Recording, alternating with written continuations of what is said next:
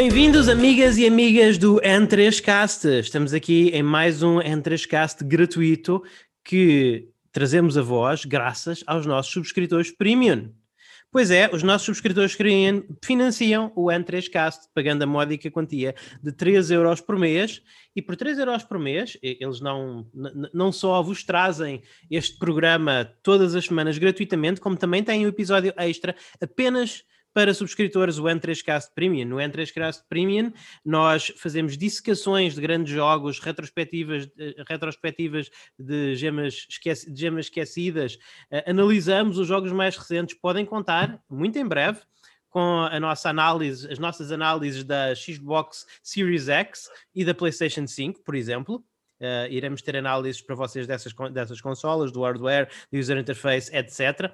Também fazemos, é, também fazemos, é claro, discussões temáticas, portanto, há muito, muito conteúdo extra. Uh, arrisco dizer do melhor conteúdo que se faz em, em, em áudio a nível, uh, a nível de programa profissional em Portugal e, e custa apenas ser subscritor da N3Cast custa apenas 3 euros e os subscritores têm já acesso, claro, a todos os programas passados. Portanto, isto estilo Game Pass por uns meros 3 euros por mês, vocês têm já acesso a horas e horas de conteúdo malta. Uh, o conteúdo, claro, não sou só eu, como neste podcast e em todos os outros, estão, sou acompanhado do meu co-anfitrião, Daniel Costa.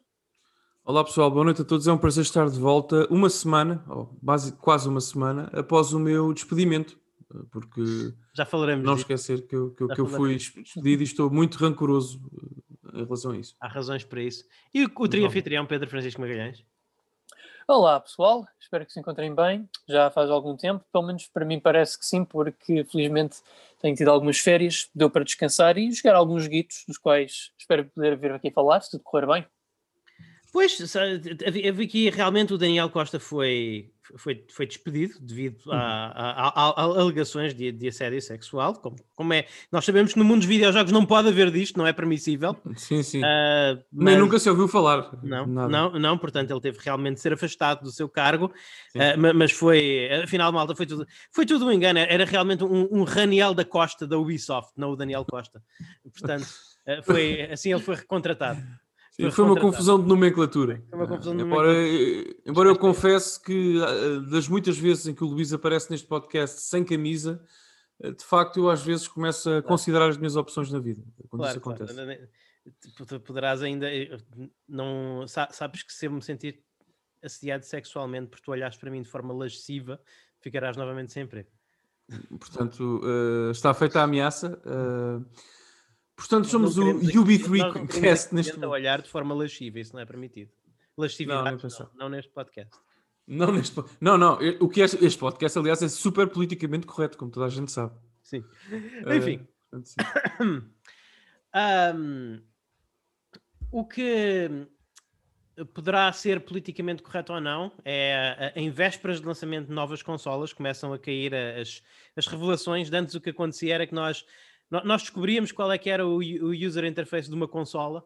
Eu não sei, vocês querem começar já com as notícias? Eu, eu adiantei, mas querem começar já com as notícias? Ah, por mim pode ser. Se, pode se, ser. se, o Pedro não se importar, sim, claro. Não, não, não, não, Vamos falar um bocadinho das notícias e depois vamos falar um bocadinho daquilo que andamos a jogar. É, é assim, é isso que se vai passar.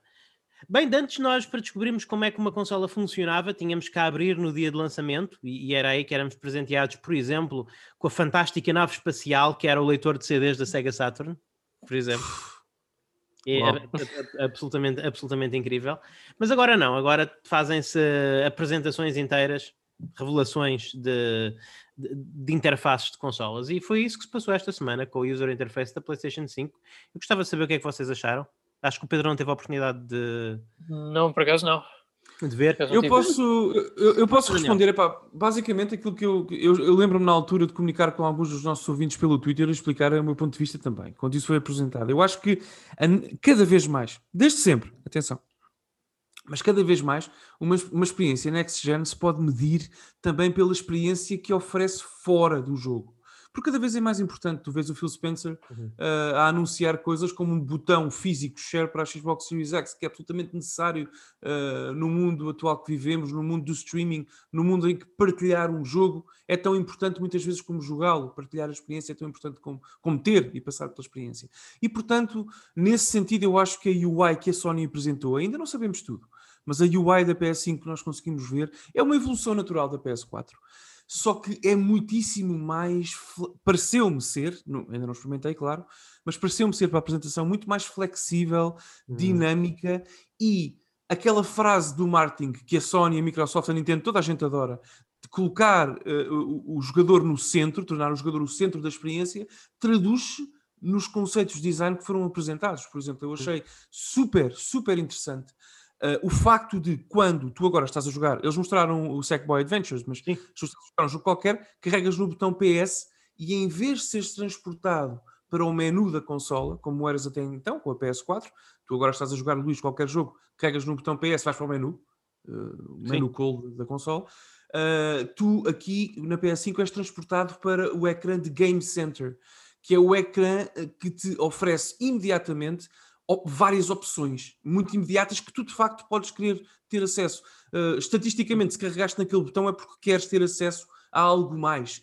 Queres uh, pesquisar alguma coisa sobre troféus, queres ver informação mais técnica uh, ou estatística sobre o jogo. Uh, eles agora têm uma funcionalidade de cartões, chamamos eles assim, uh, que anunciam o teu progresso no nível e se fores subscritor da PS Plus, podes ver também em alguns jogos, naturalmente nem todos serão compatíveis com isto, mas em alguns jogos poderás ver mini guias de vídeo sobre uhum. como ter determinada, determinado item, avançar Sim. determinado nível, e portanto, lá está, eu quando pauso a minha atividade de jogo, espero ter isto. Isto é o que eu sempre quis ter. É um apoio, é um extra, é, é, é, o, é. é uma espécie de quase prefácio de um livro, é o index. Portanto, Sim. acho é Exatamente. É, é uma excelente analogia, eu não tinha pensado nisso, Daniel, obrigado. Realmente é um bocadinho como o, o índice do, de, de, um livro, porque no caso, lá está, no caso do, do Sackboy Adventures, uh, realmente aparecia uma lista de níveis que tu podias aceder naquele momento e nem sequer precisavas de usar o próprio menu in-game, podias a partir do guia da PlayStation pular automaticamente para algum nível que já tivesse em progresso ou que ainda não tivesse começado, mas que já tivesse sem acesso. Portanto, quase que substitui de certa forma, se tu não quiseres, se tu não fores o tipo de pessoa que gosta de navegar por aquele tipo de mapa, tipo mapa tipo Super Mario World, que aparenta ser a forma como o Sackboy pode aceder aos níveis tu podes aceder aos níveis diretamente do, do menu. E é isso. Olha, muito obrigado pela comparação. Uh, eu, muito sinceramente, eu fiquei a pensar, eu fiquei meio dividido.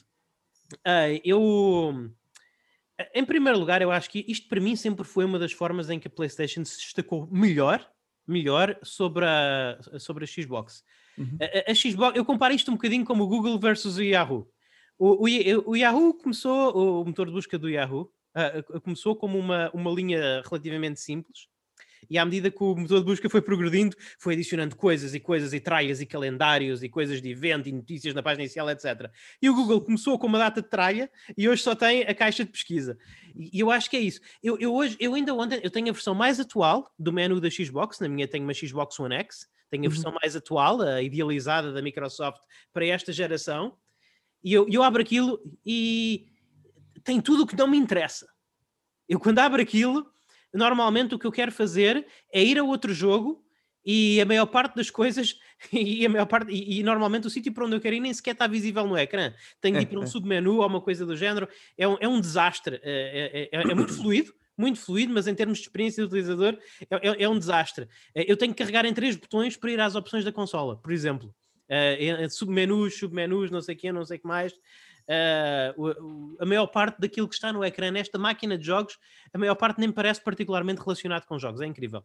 Uh, por contraste, a PlayStation, lá está, e eu estava, eh, como eu tenho, eu recentemente montei o meu setup retro e tenho as várias consolas das várias gerações ligadas, e, e é muito giro uh, comparar estas pequenas coisas. a Xbox original é, é a que eu, era a que tinha o menu que eu gostava mais porque tinha todo um tema, era um tema assim quase espacial, quase extraterrestre. Aquilo começava ali num, num, estilo de laboratório, com o logo Xbox a borbulhar do meio de uma mistela verde, e depois quando estava no menu, era assim, tinha assim uns sons muito mecanizados e no background havia-se uns sons quase extraterrestres. Era uma experiência assim meio surreal, muito mecânica, uh, muito espacial, muito espacial, mas era ali uma experiência a Xbox 360 tornou-se uma coisa muito mais comercial. Parece um shopping center, quase. Parece quase um shopping center com várias secções e várias gavetas. Enquanto, por contraste, na PlayStation 2, a PlayStation 2 fazia boot e nós ouvíamos as ondas, ondas do oceano. ouvíamos as ondas do oceano na PlayStation 2, era uma, uma experiência muito mais relaxada. Uh, PlayStation 3 contra a Xbox 360. A Xbox 360 começava com, com um som super ativo, super ativo, quase não é bem de uh, uma espécie de, de um, uma espécie de um microsegundo de uma música pop, quase. quase, e, e, depois ia naquela experiência tipo centro comercial. PlayStation 3 começava com uma orquestra ao final, a, a afinar os instrumentos. E depois tinha assim um background nítido, claro, com uma, uma coisinha em alta definição, um pequeno, uma pequena visualização em alta definição e, claro, o famoso Cross Media Bar. A PlayStation 4 foi um bocadinho, para mim, foi um bocadinho mais, eh, mais desapontante no sentido hum. em que tomou, lá está, mais uma vez, parece um bocadinho centro comercial. Parece que o que estás ali é, é uma loja online, quase. Não, não, não gostei tanto, mas continua a ter assim um, uma certa continua a ter assim uma certa sensibilidade artística que sinceramente falta no da Xbox atual. E acho que a PlayStation 5 segue essa linha. É, é, é, é muito bonita, consegue ser funcional, tem, um, tem uma espécie de uma minimização da, da barra de seleção atual, mas uh, o ecrã é preenchido pelo conteúdo da tua seleção, o que é muito mais, o que é muito mais interessante. Uh, é, é, muito mais interessante. Parece, parece uma experiência muito mais Lá está, se, se a Xbox é um Envy, que é um todo o terreno super prático, dá para ir a todo lado, a, a PlayStation, a, a, PlayStation 5 é, é, é, quase um Tesla. É quase um Tesla. É, é aquela, é, é, é uma coisa que está, é, é uma coisa que é em, em que a palavra-chave é a palavra-chave é elegância. Mas quanto às funcionalidades, a, a, princípio não me excitaram muito, porque é o tipo de coisa que. Sabe, vocês sabem que eu sou aquele gajo que gosta, gosto que a minha experiência de interação com uma consola seja meter o disco na drive e começar a jogar o jogo. É, essa é a minha cena. Mas depois pensei um bocadinho melhor e, e eu. Também há outra vertente minha, que eu, eu, por exemplo, eu sou um grande fã da Wii, uh, porque acho que ela, a, a Wii deixou-me partilhar o, a maravilha que é os videojogos com pessoas mais casuais. E eu, eu acho que este, esta user interface dá passos nessa direção. Eu gosto muito da cena das guias. Vocês sabem que eu tento jogar os meus jogos sem guias, mas como já aconteceu com todos nós, às vezes nós queremos progredir num jogo ou queremos encontrar um segredo qualquer e estamos fartos de bater com a cabeça contra a parede e acabamos por ir uh, acabamos por sair do jogo e pesquisar ao Google. E agora realmente esta funcionalidade que, como o Daniel Costa disse, é, é opcional, mas eu espero que seja cada vez mais adotada por estúdios, realmente quando queremos uma coisa podemos ir ver automaticamente lá no menu da PlayStation, se formos utilizadores PlayStation Plus, muito importante, isto é um, valor acrescido, uh, mostra-nos pequenos vídeos, pequenos guias de vídeo que nos mostram no caso do, Sackboy Adventures, ele mostrou mesmo exatamente o que fazer, mas eles disseram que vão dar pequenas pistas e eu espero que assim seja. Espero que a maior parte dos vídeos não nos diga, olha, faz assim, mas, mas nos dê algumas pistas. Acho que isso é muito mais inter... acho que isso é muito mais interessante.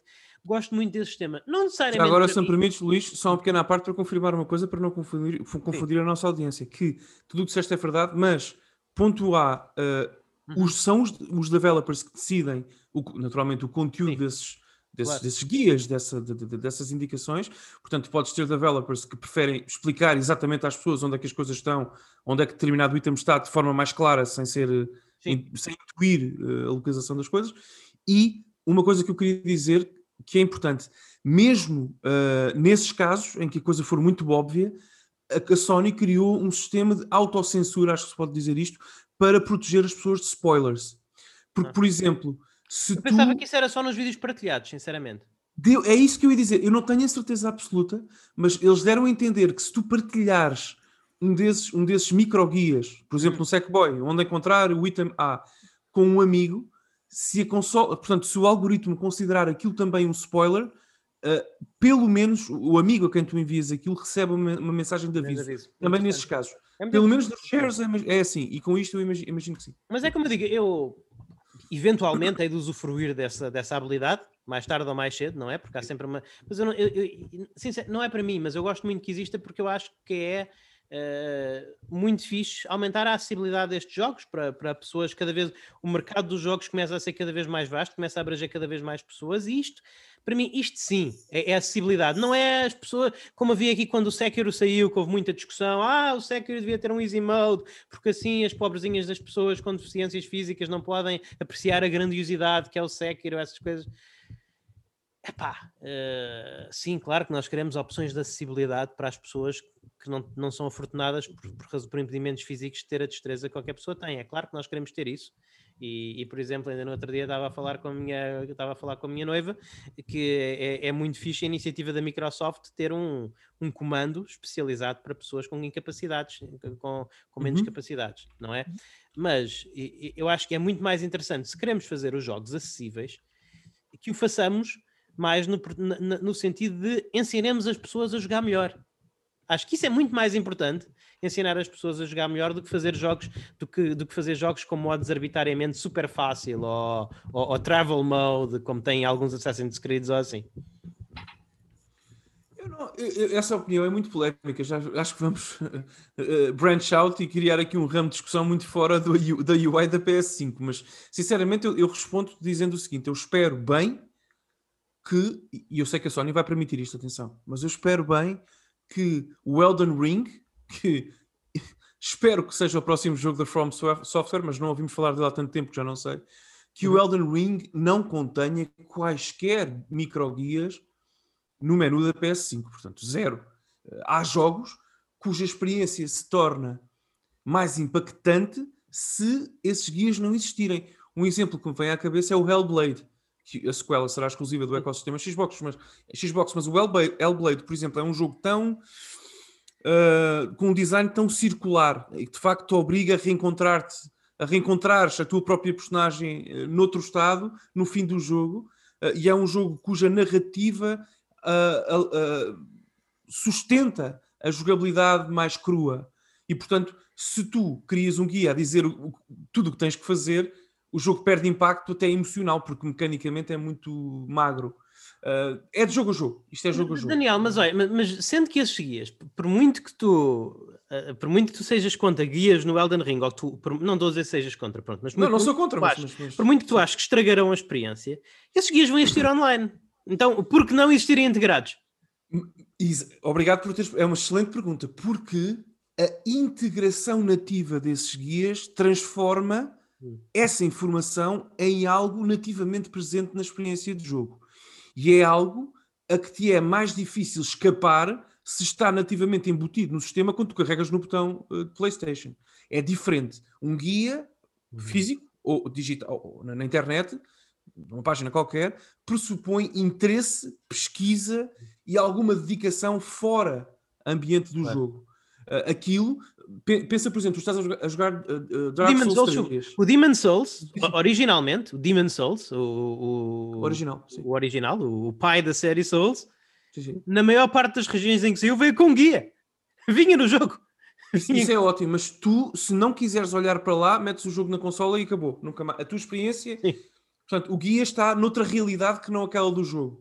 Como os guias agora passam a ser embutidos na experiência, isso também traz responsabilidade aos developers. Uhum. Eu espero que os developers saibam dosear, saibam dosear bem a informação que querem partilhar connosco e aquela que não querem partilhar. Por exemplo, há alguns achievements e troféus um, que são que, que, traduzem atividades muito escondidas dos jogos e muito opcionais e até divertidas. Eu, por exemplo, desbloqueei um hoje no Katana Zero, um jogo que eu comecei, experimentei hoje pela primeira vez no Game Pass, em que eu tinha que, sei lá, um, dar 20 ou 25 festinhas a um gato que está alguns no cenário do jogo. Ora, eu, eu dou, gosto de dar festinhas a gatos, fiz isso também no jogo e fui recompensado com, com um achievement neste caso. Mas eu não gostaria de ver um guia nativamente visível e imediato, literalmente aos meus olhos no menu da consola, dizendo-me que eu, que eu posso fazer isso. Eu acho que isso tem que se manter escondido e afastado do utilizador, porque são pequenas experiências que, que têm que ser motivadas pela exploração do jogador. Portanto, é. até no próprio Sackboy, eu imagino, não sei, pessoal, estou, estou a. Estou a pensar, a pensar alto, eu não tenho esta informação, mas eu imagino que não esteja lá tudo, não é? Portanto, uh, quer dizer, imagino que não esteja tudo. Alguns segredos muito bem escondidos devem manter-se bem escondidos para respeitar o, o design do jogo também. Portanto, é, é, é, um novo, é uma nova forma de pensar, é, é quase um, quase, não, não tanto, mas é tão impactante como os, os achievements e os troféus quando surgiram uh, em que os developers, uh, como tu sabes agora, há estúdios que têm uh, achieve, designers achievements, sim, cuja sim, função sim. das pessoas é claro. criar achievements e troféus claro. divertidos, que eu acho muito bem. Mas, portanto, eu acho que isto alinha um bocadinho. bater daqui a 10 anos, se calhar também tens designers de guias digitais embutidos nos jogos. Eu agora é, não vejo ver. isso tanto nos jogos da Nintendo, mas no, na, na, época Wii e Wii U, a Nintendo teve uma, uma iniciativa um bocadinho semelhante e 3DS yeah. também, yeah. em que não, não metia guias nos jogos, mas se a pessoa yeah. morreu umas quantas vezes, davam acesso a uns power-ups que os tornava virtualmente invencíveis. Eu, eu, prefiro ir. Opcional, eu, agora, opinião, opinião, não é? Eu prefiro isso, isto que a, que a Sony está a fazer, é isso que a Nintendo fez. Porque isso, uhum. isso é mesmo passar a um atestado de, de incompetência ao jogador, compreendendo eu que os jogos da Nintendo são hiper expansivos e chegam a toda a gente, e a Nintendo está a respeitar, sobretudo na geração Wii, está a uhum. respeitar as limitações que as pessoas possam ter. Mas, na minha opinião, que vale o que vale, é só a minha opinião, um jogo Nintendo, por exemplo, um jogo Mario, isso surgiu também com o New Super Mario Brothers e outros jogos. Sim. Um jogo Mario vive ou morre da, da experiência puramente mecânica. E se tu dizes se tu ofereces à pessoa a possibilidade de carregar num botão para vencer, é quase isto, tu também removes toda a, toda a carne da experiência. É a mesma coisa que ires a um, um, um amigo teu te convidar para ir um, uma tarde de churrasco, num sábado à tarde, tu vais, vês a carne toda no assador, uma visão linda para, para os carnívoros, e depois ele serve-te um prato com salada. A, a salada é ótima, mas tu foste ali para comer a carne, tu foste convidado para um churrasco. Uh, e esse apoio do Mario, esse, essa facilidade que a Nintendo ofereceu, não é por acaso que se foi esvaindo no tempo e que agora não existe é. de forma nativa na, na, na maior parte dos jogos. Enfim, vimos algumas coisas interessantes mais, avançando desta parte por, para Sim. tentar avançar um bocadinho a conversa. Pedro, tu, não, tu, tu, tu, queres dar alguma opinião acerca disso antes de, antes de avançarmos? Eu sei que tu acho que não tiveste tempo de ver o vídeo, mas de qualquer maneira estás-nos a ouvir, a ouvir falar, portanto. Eu pessoalmente eu gostava de reservar a minha opinião para quando tivesse mesmo uh, as mãos na, numa PlayStation 5 para poder experimentar isso, porque eu acho que também mesmo vendo o vídeo, eu acho que é um bocadinho erróneo partir já para conclusões precipitadas.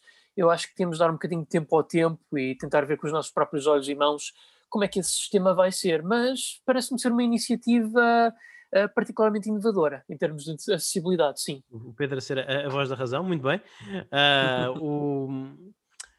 Algumas coisas que eu reparei, assim, coisas mais, mais, mais soltas. Por exemplo, eles mostraram alguns jogos uh, que disseram estar a fazer boot do zero e o carregamento dos jogos realmente é muito rápido. Extraordinário. Muito rápido, tipo dois segundos e estão, estão in-game, é uma coisa, uma coisa extraordinária. Uma pequena coisa que estava meio escondida no, no vídeo, mas que eu achei muito fixe, especialmente fixe para nós, a malta da velha guarda, é, é, que tu podes, tendo o disco, tu podes colocar o disco e jogar, simplesmente nem sequer precisas estar ligado para a maior parte dos jogos, depende de developer, claro, mas para a maior parte dos jogos nem sequer precisas ter a consola ligada à internet. Uh, por o contrário, tu na Xbox, tu na Xbox, tu na, na, na Xbox atualmente, e, e, não acredito que seja diferente com a Series X, tu nem sequer consegues aceder ao menu da consola sem estar online. A primeira coisa que a consola diz é faz login. Faz login. Faz logo, é a primeira coisa. Mas... Não, não deixa. Portanto, uh, muito fixe ver que uma PlayStation 5 continua a poder ser utilizada offline com o bom velho, com o bom velho disco. E também, ao contrário, isto é mais ou menos relevante, não sei, poderá ser. Eu acho que é importante sempre o jogador ter a opção. E, e ao contrário da, dos jogos na, na Xbox, em que parece que os updates, todos os updates que saem no jogo, vão ser uh, obrigatórios vão ser eh, inclusive automáticos. Uh, não está confirmado, mas é esta a ideia que se tem. Na Sony já confirmaram que, tu, que são opcionais. É claro que se quiser jogar online, imaginamos que estás a jogar Street Fighter 6 e queres jogar online, sim, tens que ter a versão mais atual do jogo, naturalmente, mas tu não precisas de fazer os updates, podes jogar os jogos uh, da forma como eles saíram do disco.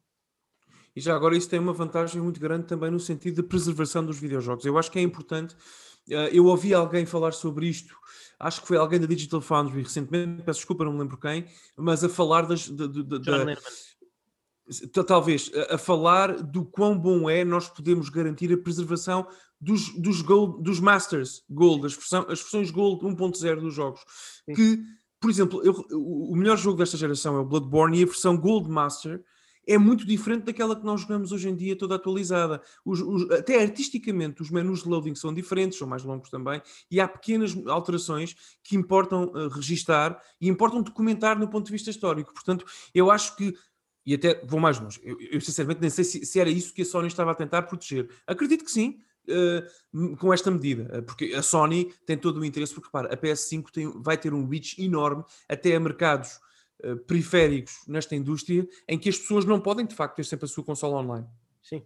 E a, a Sony sabe isso. É fantástico. mais nesse... Sim, sim, sim.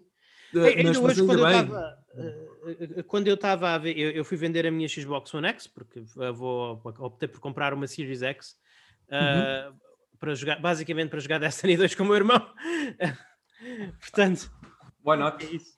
É isso, portanto, um, e eu estava na loja a vender a minha Xbox Series X e, e, e ele disse-me, quando nós estávamos a fazer o login na consola para ver se estava a funcionar tudo bem, o, o, o, dono, da, o dono da loja disse-me: sabe, nós temos muitos clientes que não, não têm acesso à internet. No sítio onde põem as consolas, o Wi-Fi não funciona, não chega lá. Sim, sim, sim, sim. Portanto, sim, sim, sim. É muito comum. É, muito comum. é, é portanto, é isso. Um, eu não tenho mais nada a dizer acerca do UI da PS5, Daniel. Tu? Alguma coisa? Gostei, eu, eu claro, mas Sim, sim, é só, é só uma coisa muito rápida que eu achei, mais uma coisa, que, uma coisa aliás que eu achei espantosa, dizer que finalmente, e agora refiro-me ao menu, portanto, ao cold boot, quando tu ligas a consola, uhum. ao menu principal, não ao menu de Game Center, ao menu principal da consola. Sim. Finalmente temos duas coisas que faltavam à, à experiência PlayStation. Em primeiro lugar, uma separação entre jogos e mídia. Hum. Filmes, eh, Amazon Prime, Netflix, Disney Plus e tudo mais. Literalmente tens duas tabs, games sim, sim. e acho que é a outra. Portanto, mídia, mídia, eu acho que isso é ótimo, porque, por exemplo, se tu vires, vires, agora, eu tento manter a minha PS4 Pro organizada, com pastas e tudo mais, e tenho pastas para mídia, para, enfim, para várias hum. coisas, uh, mas ainda assim. É pá, uh, jogos são Eu não tenho mídia nenhum na minha PS4, portanto nunca notei esse problema. Eu vejo, nós vemos, por exemplo, a Disney Plus, vemos lá e tudo mais. Portanto, e Netflix também vemos bastante, embora a nossa televisão tenha Netflix uh, nativa, uma aplicação Netflix, mas uh, até eu acho que na PS4 tem melhor qualidade, mas pronto, enfim.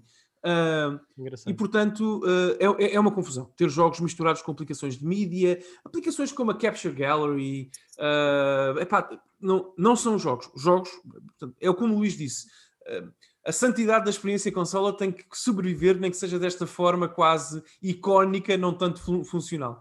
Temos que ter jogos só, se quisermos que assim seja naturalmente, na nossa página principal quando ligamos a nossa consola. Isso é ótimo. E a outra coisa para fechar, Luís, é que finalmente e pela primeira vez em três gerações, uh, em três gerações e em quatro, em cinco máquinas, incluís a PSP e a Vita. Pela primeira vez em cinco uh, plataformas PlayStation, a PlayStation Store não é uma app. Ah, sim. A PlayStation Store está. E Pedro, tu depois vais ver isto no vídeo. Também gostava de ter a tua opinião ao longo da semana, ou a próxima vez que falarmos aqui no podcast. Sim.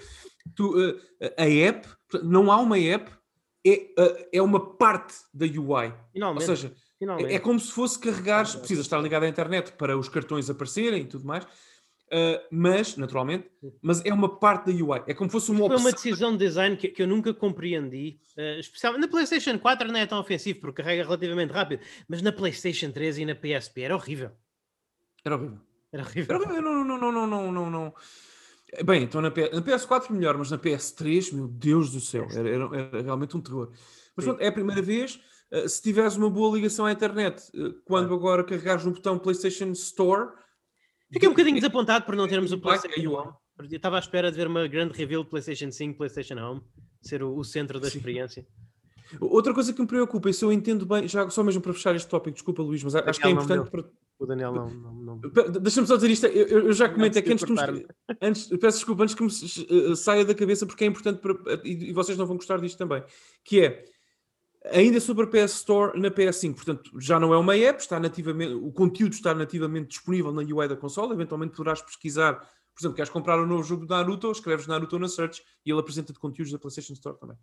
Uh, mas há aqui um problema. Hum. É que o novo algoritmo potencia a colocação de, eventualmente, isto, vamos lá ver, uh, vamos ver o que acontece, a, a, colocação de publicidade em todo o lado. É hum. muito provável que se o sistema souber que tu realmente jogas FIFA todos os anos, que, que publicitas FIFA Coins e todo o DLC e to, todas, todas as microtransações possíveis Sim. em todo o lado na experiência. Eu espero que isso mas possa isto é a internet 2020. Sim, mas é. lá está. Mas nós falamos, o Luís fa, fa, fala em ter uma consola que, que, que, que permita correr jogos imediatamente quando, quando a ligas Sim. Eu falo e tenho uma, uma espécie de marca registada não oficial da santidade da experiência consola e, e essas duas coisas são abanadas por esta probabilidade. Nada, isto sim, não sim, apareceu sim. no vídeo, é mas nós conhecemos bem a indústria, conhecemos bem os algoritmos, a forma como estas coisas funcionam e é muito provável que isso aconteça. Aliás, isso já acontece no, na Xbox, lá está, mais uma vez, a Xbox é muito in your face com tudo o que te quer vender. Claro, mas mesmo na Xbox atual e também na Series X, a loja é uma app. Uh, e agora, como na PlayStation 5, não, mas, não é uma app. No teu home screen, quando tu entras, a menos que haja uma, uma opção qualquer de mudar isso que eu não ah. tenha visto, mas quando tu entras na Xbox, tens uma data de quadrados e a maior parte certo. dos quadrados são de coisas das quais tu não és dono. Tens toda a razão. Uh, não, não, não, tens toda a razão. Uh, e, e eu tenho medo, entre aspas, tenho algum receio, para usar aqui um eufemismo, que, que a Sony siga, morda o isco e faça isso também. Espero que não, espero que não, mas é, é uma preocupação que eu tenho. Exatamente. Desculpa, Luís, qual foi a, provocação há pouco que fizeste? Não, não, eu achava que era uma boa altura para, para regressar o, o Home e fazer disso o centro da experiência PlayStation. Ai meu não? Deus, o PlayStation Home. Não querem é, a brincar, a brincar com o fazer boot, fazer, fazer usar este, este, este, disco rígido, super Sim. streaming rápido para fazer boot no mundo 3D, em que controlam o vosso avatar numa sala física e podem ir a uma loja para comprar jogos ou podem. Ai meu Deus, meu Deus. Uh, não, não, ninguém tem. a, a Microsoft tem o Power, Power Your Dreams, a Sony tem o Power Your Home. Exato. Tipo, usem o PlayStation VR com isso e I'm sold. Enfim. É Ih, meu Deus, o PlayStation não era tão. Enfim, vamos. Ah, pequena parte, mas como foi o jogo utilizado em grande parte para demonstrar isso, o, o Sackboys Big Adventure. Eu gozei muito com o Sackboys Adventure quando ele foi apresentado, uh, porque Sackboy não é a Little Big Planet, nunca gostei muito. Mas eu depois eu ouvi uma coisa que talvez me force a comer o meu chapéu é, é, que eu não tinha reparado neste detalhe. Mas este jogo está a ser produzido pela Sumo Digital. Isso, é da Sumo. É um estúdio muito bom. É. é. Fiquei, fiquei intrigado. Depois de eu saber isso, fiquei intrigado. Será que é desta que há um jogo bom da, da franchise Little Big Planet? Porque, é pá, é assim, realmente está a preencher um nicho que não está muito preenchido na consola. Uh, e, é pá, eu fico, não sei, desculpem, não, não me caiam em cima, mas eu estou com vontade de jogar um jogo da Sumo Digital. sabes, o que, sabes o que vai acontecer? Eu não sei se vai acontecer a ti, mas, mas provavelmente vai acontecer a ti, que é, uh, nós vamos ficar alguns meses tão sedentos de experiências novas e nativas na PS5, uhum. que depois os mais afortunados entre nós vão comprar jogos que nunca comprariam não fosse, não fosse a escassez de exclusivos uhum. na consola. Eu, eu, estou a pensar nesse e estou a pensar naquele o Phoenix Rising, não é exclusivo, mas aquele Immortals Phoenix Rising, pelo menos a performance da PS5 parece ser extraordinária. Sim, sim. Uh, portanto, e muito bonito, pá. Eu acho que esse jogo. Eu, eu espero não cair nessa armadilha, até porque eu tenho aqui uma novidade para partilhar convosco, contigo, Luís, contigo, Pedro, e com a nossa, com a nossa audiência. Pessoal, esta foi a semana, esta semana que passou, está agora a terminar, estamos a gravar mesmo no fim de semana, no final da semana. Esta semana que passou foi a semana em que eu comprei, finalmente, encomendei, aliás, uh, Final Fantasy VII Remake. Portanto, eu conto jogá-lo na PS5. Sim, sim, sim. Eu prometi a Luís Magalhães que eu haveria de morder o isco uh, e não vai resisti. Ser, isto vai ser um cast, vai, vai ser um premium e tanto. Já agora, a culpa é das promoções dos Prime Days da Amazon Espanha, sim, sim, que, sim, me destruíram a carteira mais uma vez. Mas Prime? Eu, sou, eu, eu, tenho aquele mês de, de, de ah, teste uh, que, que, eles ofereceram. Eu usei esse mês de teste à parva para, para tentar encomendar um jogo, depois acabei por não encomendar. e, e, e, depois, e agora não tive para os Days. Eu, por acaso, fui à procura de cenas Switch, mas não vi nada em promoção. Isso é o que é. Sabem, nós falamos às vezes que é o mercado dos videojogos é. precisa. O mercado dos Trials of Man a 27 euros, Pedro, que eu acabei por não comprar, infelizmente. O mercado, o, o mercado dos videojogos português precisa é que a Amazon comece a distribuir nativamente para Portugal. É uma Amazon. Ah, sim, sim. You never know. É isso que é preciso. É, é isso que é preciso, porque a partir daí o, o, o mercado português entra em colapso. São, são, forçados a fazer, são forçados a praticar os mesmos preços do resto da Europa, que neste momento Portugal é dos países da Europa em que os videojogos são mais caros. Luís, ah, sim, sim. Luís, Luís, não vejas o meu LinkedIn para a semana. Ok. Deixa aqui esta. okay. Muito bem. Deixa só esta nota para quem quiser. Assim dito. Quem estiver curioso sobre okay. os planos da Amazon. Nice. Enfim. Uh... Uh uma nota curiosa é que nós pensávamos que já, para além da SEGA, nós falámos das consolas mini da SEGA a semana passada, eh, o que eles poderão ou não fazer. o, Daniel Costa não, não, não, estava cá porque o, porque o Raniel da Costa da Ubisoft se portou mal e, e o Daniel acordou, levou com as culpas. Eu que paguei. Já agora, um, um, um, pedido de desculpas a toda a gente que toda a gente não, mas umas 4 ou 5 pessoas que encheram a minha inbox do Twitter a perguntar se eu tinha sido afastado do N3Cast. Uh, Partiu-me o coração. Por comportamentos lascivos. Sim, sim. Sim. Enfim. Ah, uh... sim, sim. Eu ah, sou imediatamente a pessoa em que toda a gente pensa nesse, quando se fala nesse tipo de crimes e de comportamentos. Sou, sou o suspeito principal logo, claro. Claro. Enfim. Desculpa. Uh, mas mal nós saberíamos que ia haver um, um tease de uma nova consola mini. Consola, faz sentido chamar-se um Commodore Amiga Mini, uma consola mini. Commodore Amiga era um computador. computador. Seja como for, parece que a Retro Games fez um, um anúncio uh, com uma sombra Uh, portanto, pode ser qualquer coisa, mas a verdade é que a sombra tem uma forma muito particular, não é, Pedro? Sim, sim, eu estive a comparar com várias coisas e aquilo definitivamente que é um Amiga 500. Eu ainda me ocorreu um Atari que é 5200, mas sejamos francos, a única razão para arranjarmos um... Não podia haver um Atari 5200 mini, porque senão como é que nós iríamos transportar as nossas garrafas de cerveja com isso? Não seria possível. Portanto, a resposta correta é tem de ser um Amiga. Porque eh, até se fores a reparar aí na silhueta, há aí tipo umas ondulações ligeiras que são extremamente semelhantes às do Amiga 500. É verdade, é verdade.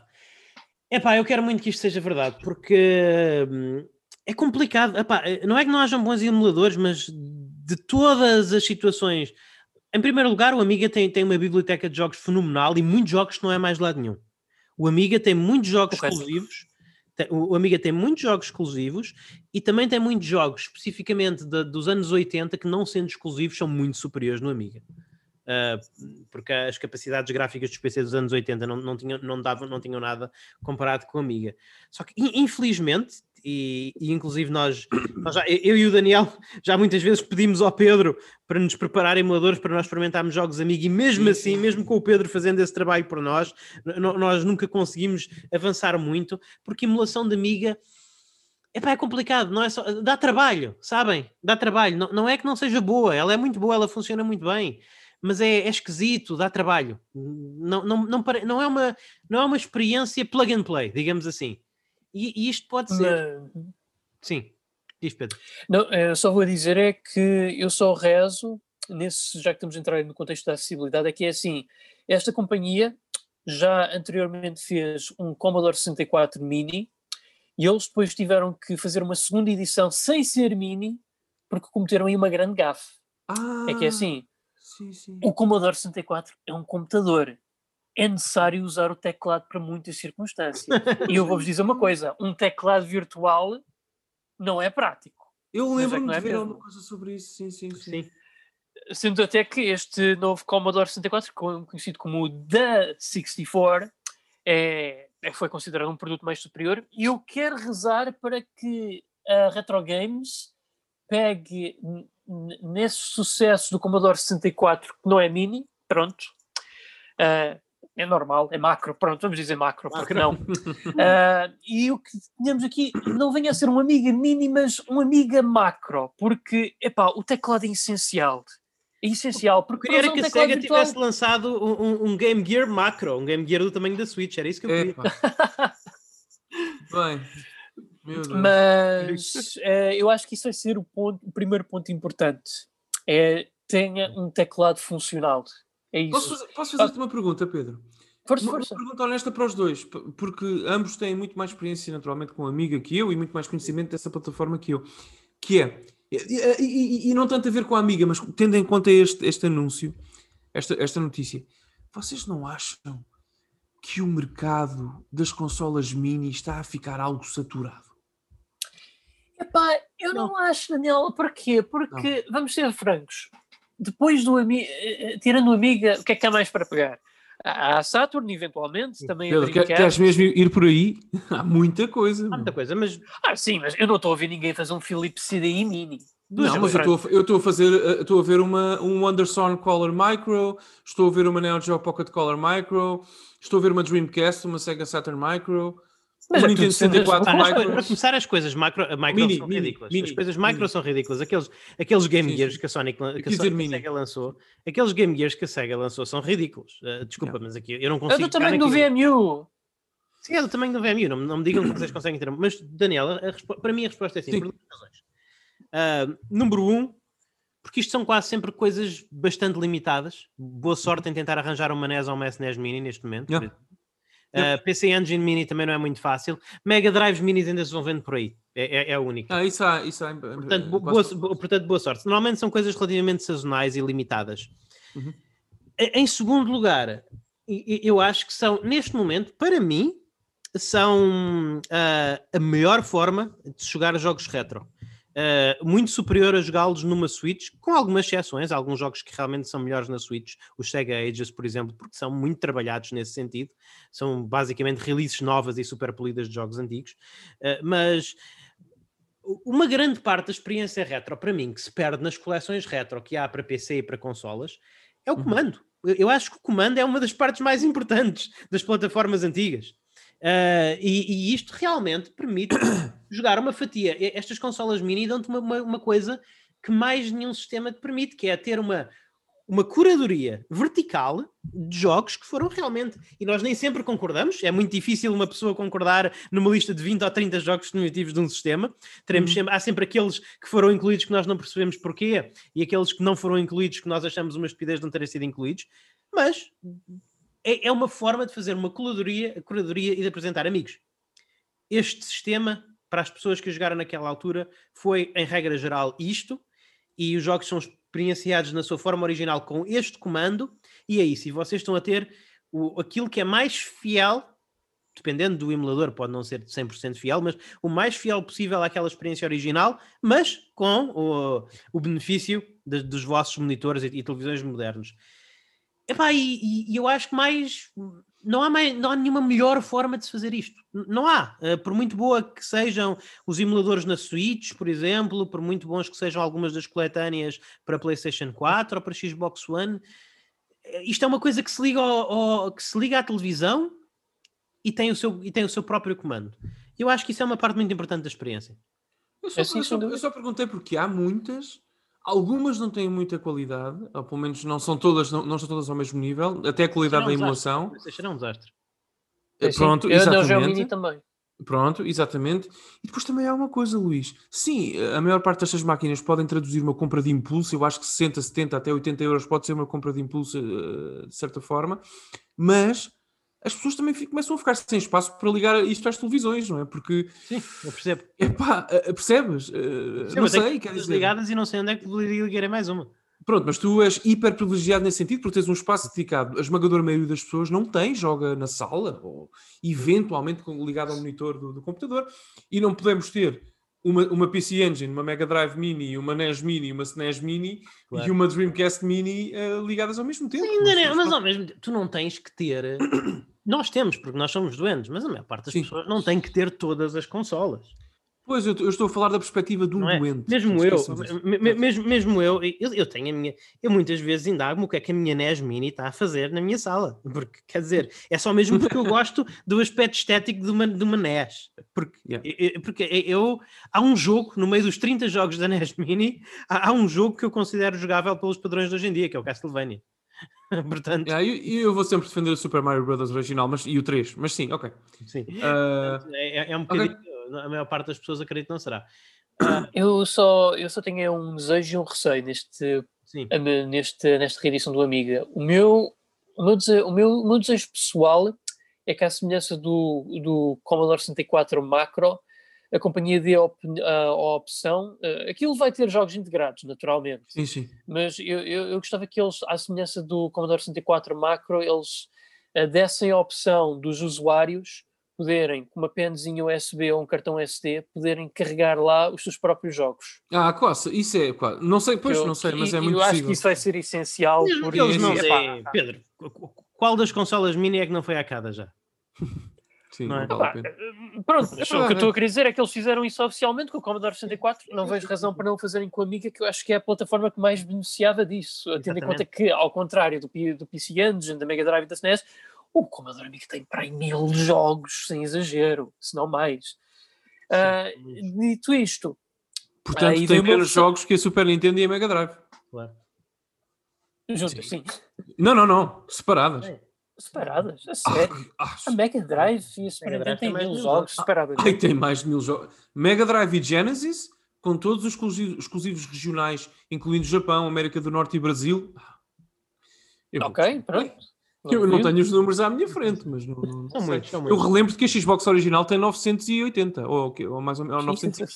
Sim. Portanto, imagina a Mega Drive e a SNES. Não é? Mas eu quando vejo tudo em páginas. A Dreamcast na Europa teve 220. Yeah. Sad, mas o Amiga. Tem 190, portanto não. não... quê?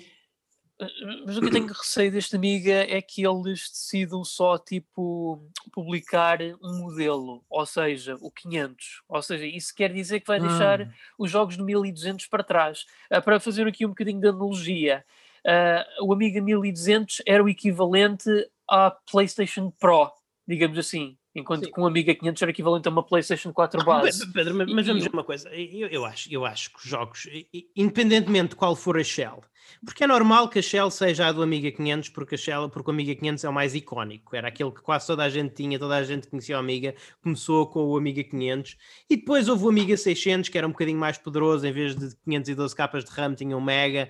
Uh, e, e, esse, esse, foi um, aquele em que eu joguei mais, mas a maior parte das pessoas conhece é o Amiga 500. E o Amiga 1200 era uma coisa que era um computador super, hiper profissional para quem fazia edição de vídeo, não é? Nessa, era, era, isso que se, era isso que se passava. Agora, eu acredito que se eles, independentemente de qual for a, a Shell, o emulador que eles, que eles irão lá pôr, certamente terá potência suficiente para correr nos modos dos três, no modo 500, no modo 600 e no modo 1200. Seria ridículo se não o fizessem.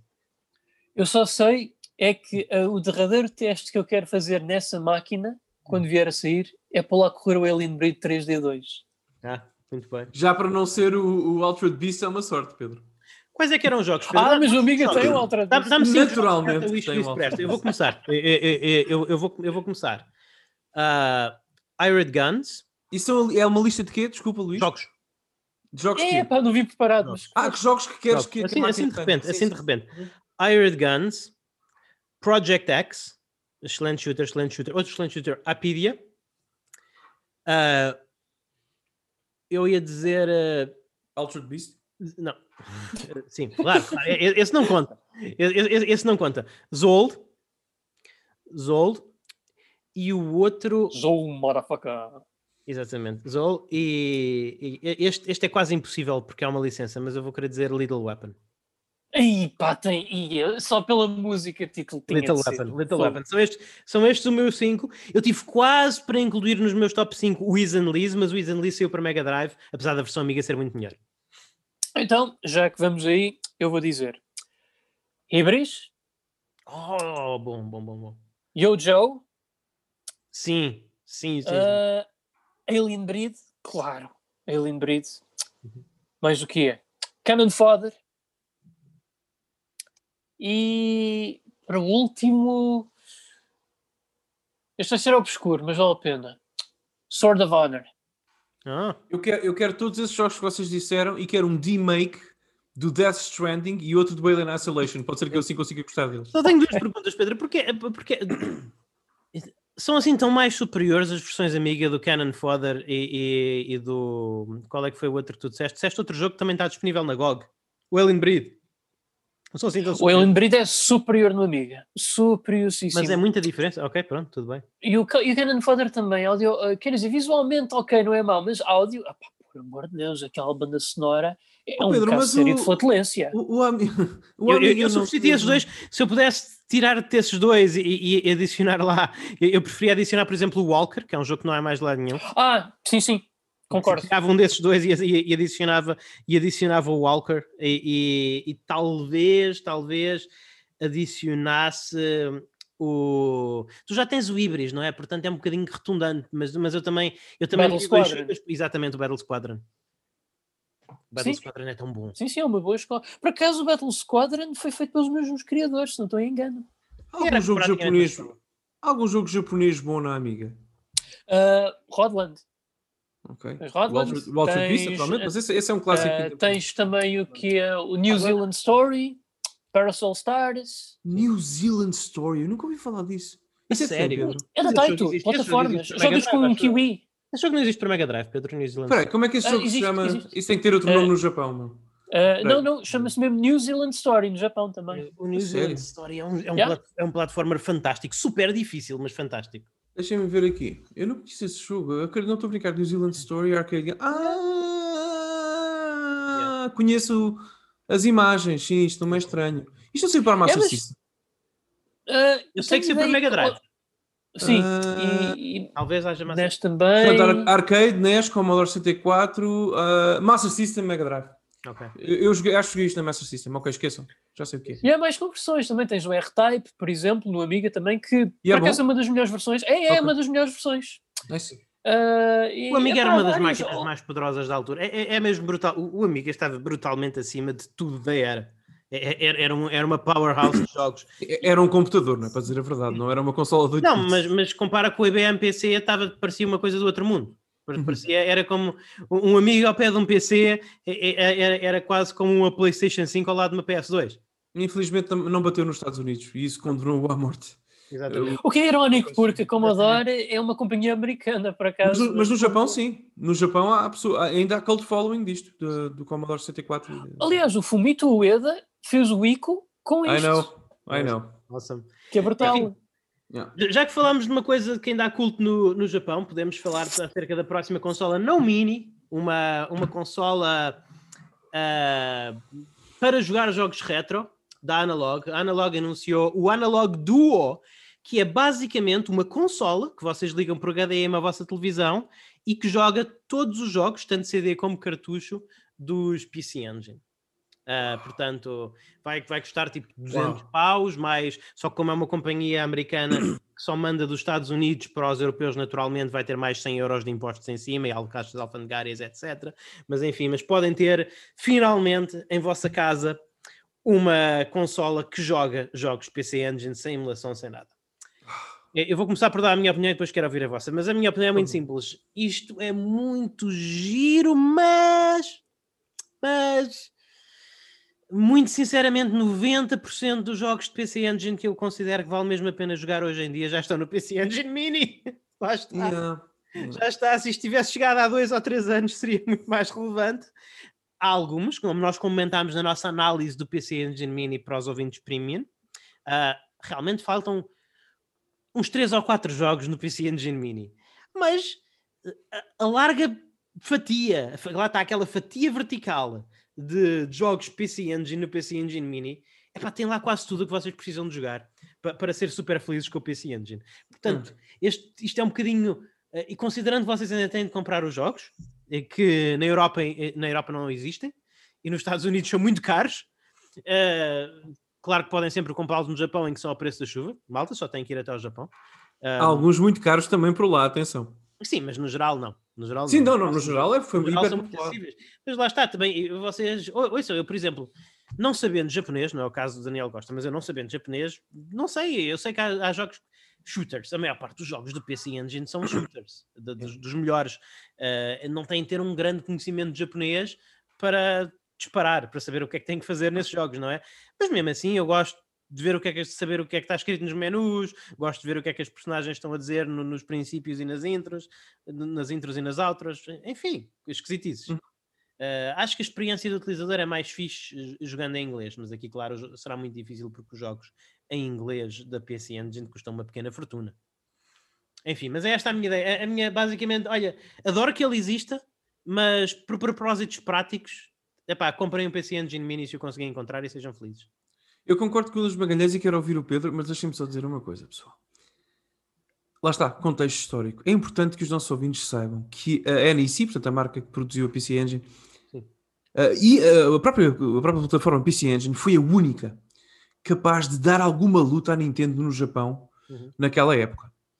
Porque a SEGA não conseguiu por lá. A, a, a, a PC Engine é que conseguiu. A PC Engine no Japão tem um, um, um estatuto é, é, quase venerado pelos jogadores lá, é, é venerado esta plataforma. Portanto, e, e compreensivamente, vocês se, se conseguirem, joguem o catálogo da PC Engine. Um, é, é, fantástico, há tanta coisa boa, tanta coisa boa, tanta coisa boa. Por e exemplo, quase tudo está no PC Engine Mini. É, mas por exemplo, até na PC Engine CD, por exemplo, eu gosto muito de jogar o Castlevania Rondo of Blood nas coletâneas que saíram. Por exemplo, ele está na PS4 na coletânea Rondo uh, Requiem, uh, na Castlevania Requiem. Uh, mas não sei, eu gosto mais de jogar aquilo com o comando da PC Engine. Não sei, é, é, é, acho que é daqueles jogos que, que, foram pensados para aquela plataforma e devem ser jogados lá. Há, há alguns que são assim. já falamos aqui de alguns hoje também. é mágico, é mágico. Lá está. Se, se, se, se, o idioma não for uma barreira para vocês, eu posso dizer-vos, eu passo um bom tempo, tão ou melhor tempo, com uma tarde de PC Engine, com o catálogo japonês da PC Engine, do que com o catálogo mundial da Mega Drive. Tão ou melhor bom. Tão bom ou melhor, aliás. Porque é, é, é, é impressionante e, e, espero que seja mais uma... Eu, eu, para mim a PC Engine está naquela, na minha cabeça, eu, eu coloco na, na, na caixinha da minha cabeça que tem uma label que diz aquelas consolas que eu adoro, que a maioria das pessoas com quem eu interajo nunca vai gostar tanto que, que eu, consequentemente é minha obrigação promover essas consolas até, até ao fim da minha vida. Uhum. Está, nessa, está lá também o Wonder Swan Color, Neo Geo Pocket Color, a própria Neo Geo. parte do nosso, do nosso episódio de análise ao PC. Não, eu não comprei, eu não comprei, eu não comprei a PC Engine Mini, confesso-vos isso, não comprei. É uma questão de espaço, eu não tenho espaço para mais. Uh, mas, mas, mas realmente, pá, joguem, e, já agora, eh, o, o, o, eu tenho que dizer isto: há um emulador da PC Engine, não sei se ainda existe, é muito antigo, nos anos 90 que eu usava quando era miúdo. Até Magic Engine. Anos, o Magic Engine. Até no início dos anos 2000, eu joguei pela primeira vez, não exclusivamente, eu, depois mais tarde joguei mesmo na consola, mas alguns dos grandes jogos da PC Engine eu joguei os Pedro pela primeira vez nesse simulador. E aquilo era uma caixinha mágica para mim. Era, literalmente. Esse simulador nos anos 90 início dos anos 2000, o Magic Engine e o Neo uh, Rage X para a Neo Geo, eu só tinha PC para aquilo. Eu passava bem sem um PC para aquilo e para os trabalhitos que ia fazendo, porque realmente uh, fantástico. E portanto, joguem PC Engine, pessoal. Sim. É isso. Pedro, alguma coisa a acrescentar? Epá, o pessoal sabe bem que eu sou aqui o residente apaixonado pela PC uhum. Engine. Eu basicamente meto-a no mesmo pedestal que vós metem as consolas, como é o caso da Dreamcast e a Saturn, porque epá, é, é fenomenal. Eu acho que é das consolas que, mais desvalorizadas pela comunidade gaming ocidental. Que Completamente. Realmente merecia muito mais. E, ah, tal como tu disseste, Daniel, isto é uma consola que eu vou defender até ao fim da minha vida. É que podes crer que eu vou. Tu, tá, eu estou lá contigo. Estou lá contigo. É 5 estrelas, o catálogo, até o design da consola parecia. Eu não, eu não vos mentir, eu hoje ainda, antes disto ser anunciado, eu hoje estava a, pensar, a ponderar, quando fosse ao Japão, eventualmente há de chegar o dia, eu ponderei fortemente se eu não haveria de arranjar mesmo uma PC Engine japonesa e o add-on CD, porque é pá, eu adoro o design é daquilo. Aquilo parece comprar... uma. Eles têm aquelas off-brand PC Engine Twin que, para jogar as duas versões. Pronto, tens acesso às duas. Uh, é como Famiclone, eh, as Famiclones Twin que leem jogos da NES e da Super Nintendo. Uhum. Uh, não é muito caro. Uh, tu vais-te perder. É. Tu quando entras lá numa Super Potato e vires uma parede Sim. de jogos de, da, da, da PC Engine, não, não, não. não. Vais chorar felicidade como eu chorei, Pedro. Uma ideia para um episódio premium entre nós. Por exemplo, nós podíamos fazer System Defense Force em que eu vinha defender a Neo Geo, Neo Geo versus PC Engine e eu vinha defender a Neo Geo, a defender que a Neo Geo tem que ganhar, é a melhor das duas, e tu a PC Engine. Era a primeira discussão da minha vida em que eu tinha todo o gosto em perder. Portanto, eu se perdesse ficava feliz na mesma. Uh, mas, mas acho que eu, eu ainda ponho a Neo Geo um pontinho assim, assim, tipo um bocadinho, nada acima. Eu vou ter a minha introdução ao, ao, ao, catálogo da Neo Geo quando, quando chegar a minha máquina de arcade. Get ready. É, é, é, é amazing. A Neo Geo. Eu enfim. Pedro, deixa-me só dizer isto: a Neo Geo é a única plataforma, não digo consola porque tens a MVS, tens a, uhum.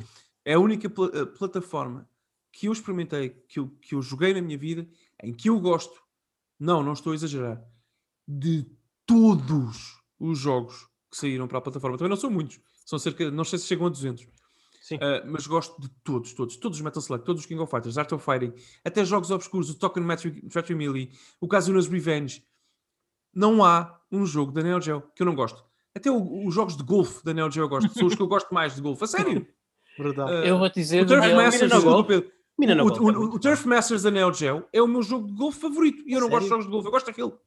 A sério? Não sei que é, é, é legitimamente domina no golfe?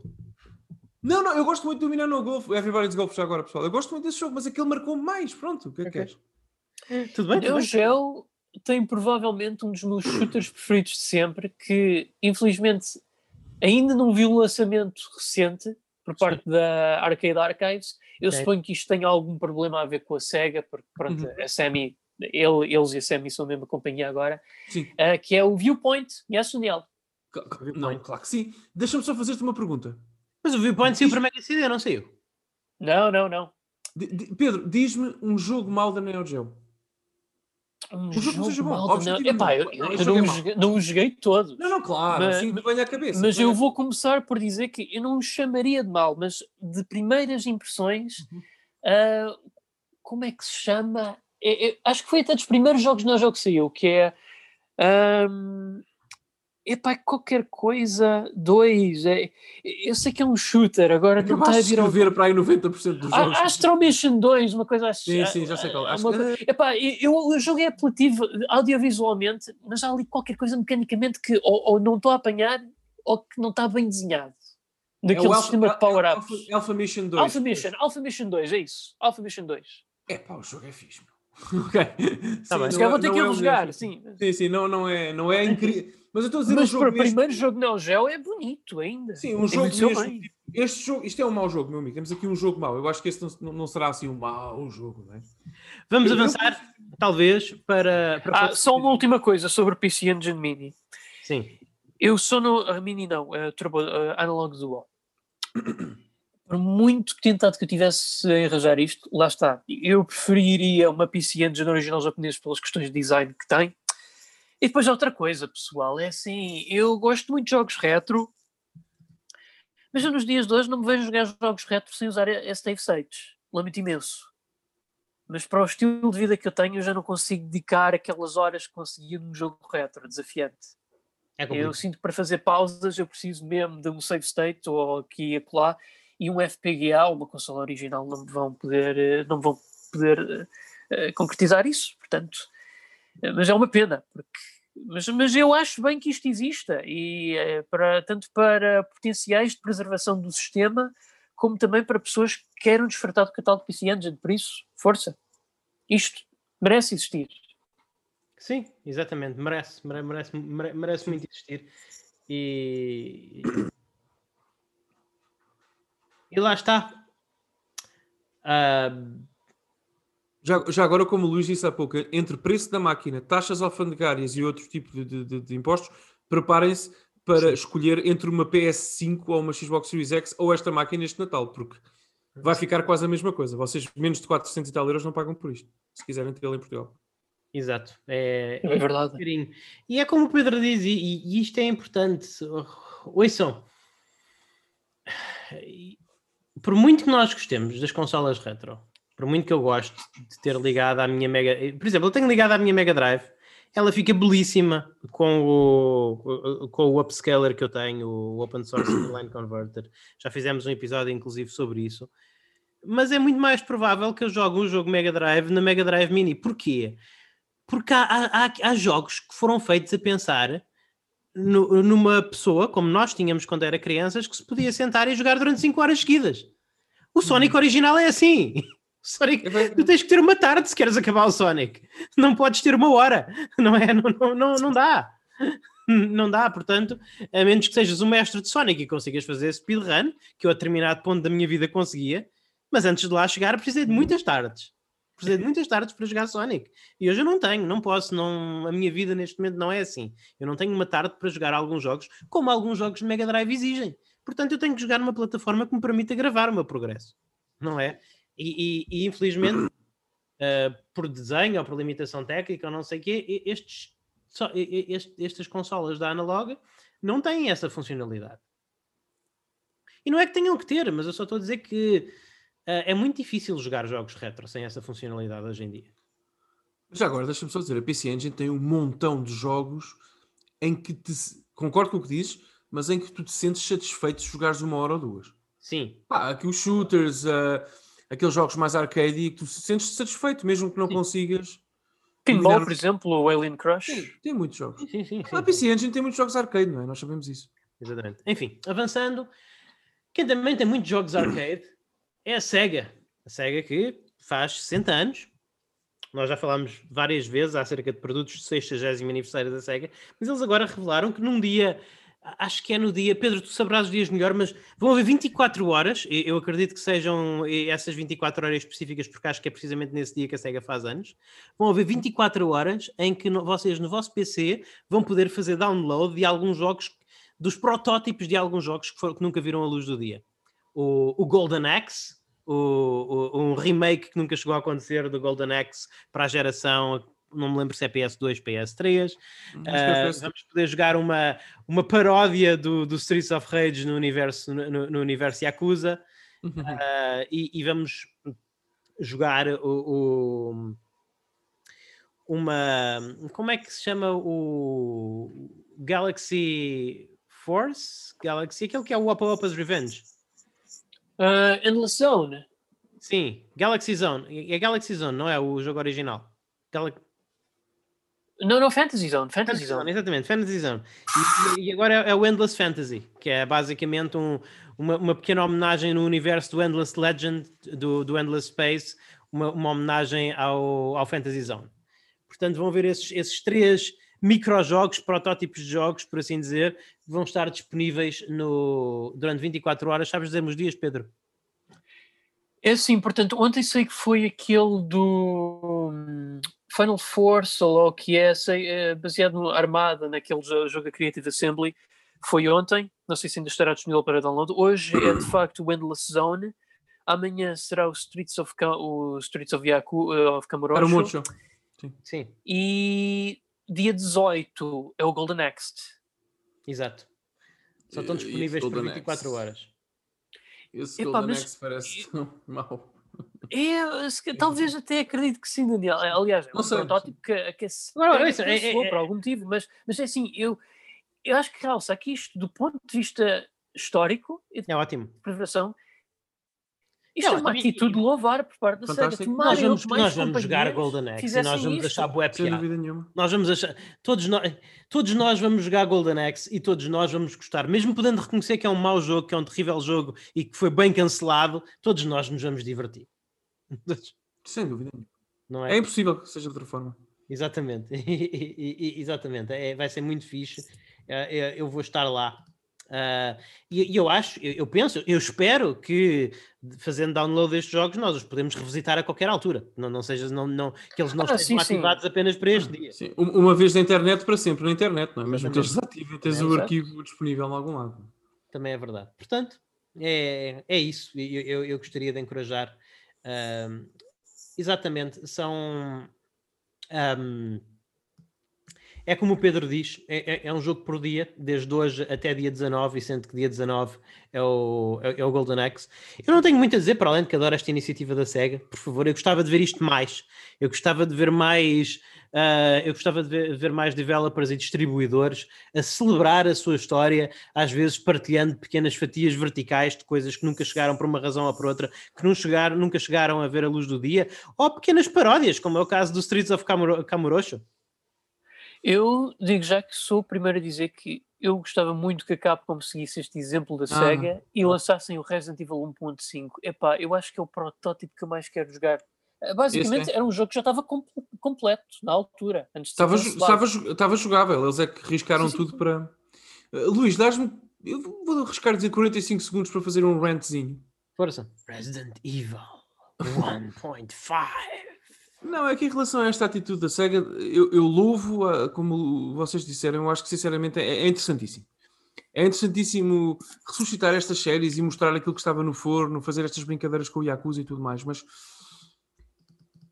eu continuo à espera da Amazing Sega. A Sega fez um rebranding total há cerca de dois anos, não falha a memória, dois anos e trocos. Um, em que mostrou o novo logotipo com o olho, uh, enfim. Eles, eles prometiam, prometeram o regresso da grande Sega e tudo mais. Uhum. Eu continuo à espera. Eu acho que a série, a Sega, é, acho não, sei que é um gigante adormecido quase. Continua a ter a série Yakuza que preenche uh, no nosso coração as lacunas que a Sega de outrora deixou mas falta mais. Eh, falta. Sabes que eh, eu estou aqui a falar convosco. Falta Sega, Sega Rally, onde é que está o nosso Sega Rally, o nosso Daytona, novos Virtua Fighters, falta tanta coisa. Virtua Fighter vem um novo a caminho com formato esportes. Mini, Sim. já falámos. Mas, mas nem só isso, Pedro. eu até falo mais no novo Burning Rangers. Sim, onde é que está a criatividade? Percebes? Aquele, aquele estímulo, por exemplo, o, o, Sakura Wars, mais recente, eu comecei a jogá-lo ontem uhum. com o meu filho. O Shin Sakura Tyson, que cá chama só Sakura Wars, é o, é o reboot Sakura Wars. Pessoal, aquilo é bom, mas aquilo é o Sakura Wars. Aquilo não tem, aquilo, uh, aquilo é o Sakura Wars. Tem os romances e é. carrega X para ganhar, não tem, é o Sakura Wars. Uh, onde é que está um Crazy, um crazy Taxi, um, um formato que, que, parta a roda em vez de, de reinventar? Uhum. A SEGA era conhecida por isso durante, foi conhecida por isso durante décadas e só para concluir. É mais forte isto, uh, exatamente, exatamente. Só para concluir, uh, dizer, dizer-vos aquilo que vocês já sabem, eu só estou aqui hoje sentada uh, e tenho este privilégio de conversar convosco, ter este espacinho, espacinho aqui com os meus amigos, porque, porque a SEGA vendeu-me este sonho dos videojogos, e eu comprei com, com, muito grado desde muito cedo. Os mais cínicos dirão que é por culpa da SEGA que eu aqui estou, e, e, e podia, se não fosse a SEGA, uh, se calhar os, os, podcasts deles eram mais leves e não tinha que levar com a minha retórica, uh, mas não sejam mauzinhos. Uh, mas, portanto, eu, eu devo mesmo muito à SEGA. A SEGA abriu umas portas a um mundo que eu, que eu aceitei e que hoje faz parte, integra nativamente a minha vida, mas sinceramente é preciso mais, pá. É. A SEGA não é, não é só ressuscitar a, IP, só para mesmo, mesmo para fechar, Luís, não é, só, não é só ressuscitar a IP. Claro que eu quero o Jet Set Radio Next, uh, que foi pensado para a Wii e, e rejeitado pela SEGA da, da, altura. Claro que eu quero ver na Switch ou na PS5, ou seja onde for. Claro que sim. Mas não é só isso. Quero a SEGA criar coisas novas. Vamos, vamos partir o formato arcade, vamos reimaginar aqui o formato arcade, porque eles fizeram isso desde sempre. Eles, a SEGA, a, a Nintendo inventa a Sony aproveita e a Sega repensa tudo. A Sega é, é, é, é, uma empresa que, por exemplo, eu bato muito no Shenmue. Uhum. Eu acho que Shenmue é um mau jogo, mas eu concedo que, que Shenmue nasceu porque a SEGA, alguém da SEGA assinou um cheque de 75 milhões de dólares na altura, que é uma loucura em dinheiro de hoje, uh, para, uh, para a produção do jogo, porque na SEGA acreditava sem partir a roda. É fazer diferente dos outros. Uhum.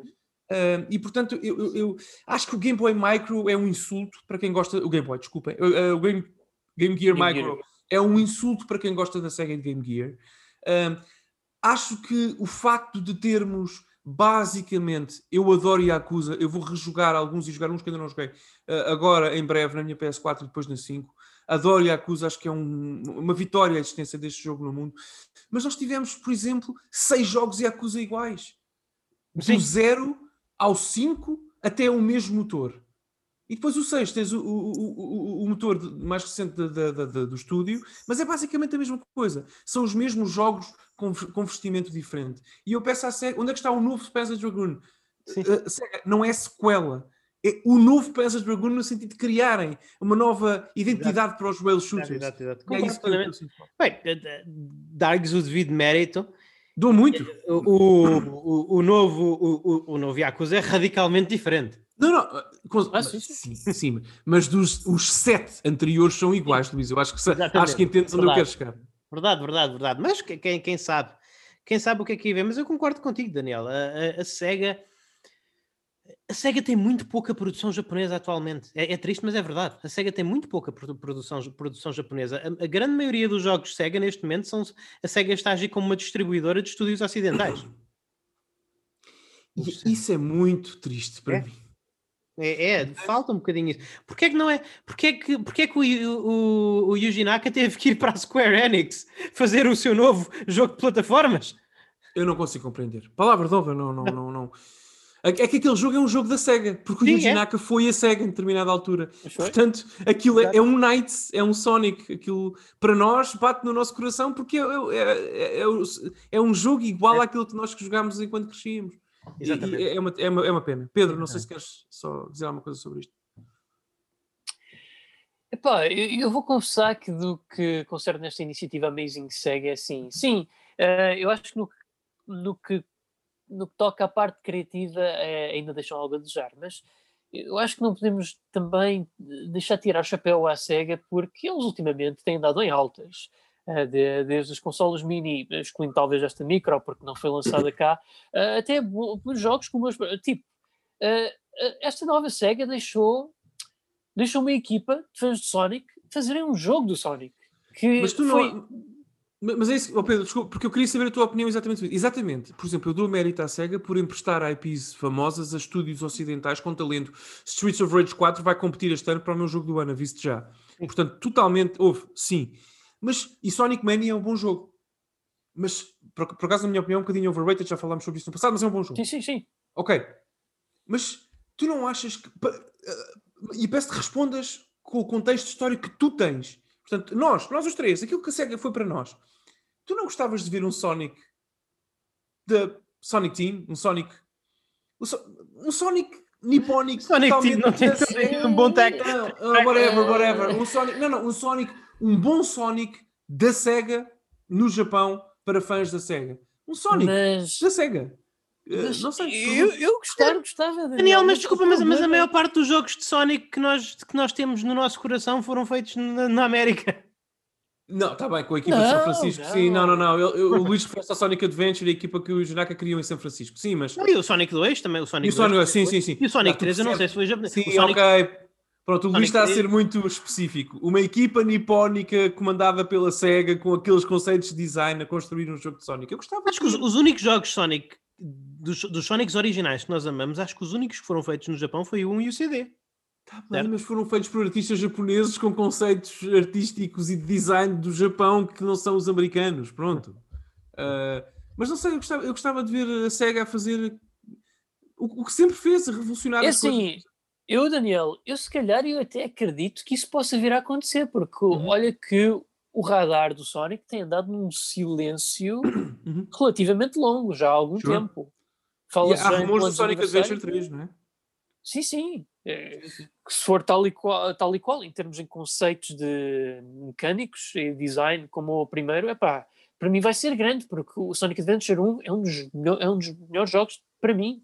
Da minha a minha vida. última pergunta, Pedro, é quando eventualmente quando sair o Sonic Adventure 3 e tu percebes que foi feito pela mesma equipa do Sonic Forces e tirares a tua própria vida como eu vou tirar a minha, queres ser sepultado ao meu lado? Opa. Sonic Force. Opa, com todo o gosto, Daniel. Não tens de sofrer é sozinho. Okay. Pronto, não tens de sofrer okay. sozinho. Enfim, para não terminarmos, para, para não terminarmos nesta, nesta nota ao suicídio, uh, que tal se falássemos um bocadinho? Se vocês falassem um bocadinho dos jogos que vocês andam a jogar, muito brevemente, porque a hora já vai avançada, eu não tenho nada a dizer, eu esta semana quase não consegui jogar nada. Os jogos que eu consegui jogar foram os mesmos jogos que eu joguei a semana passada.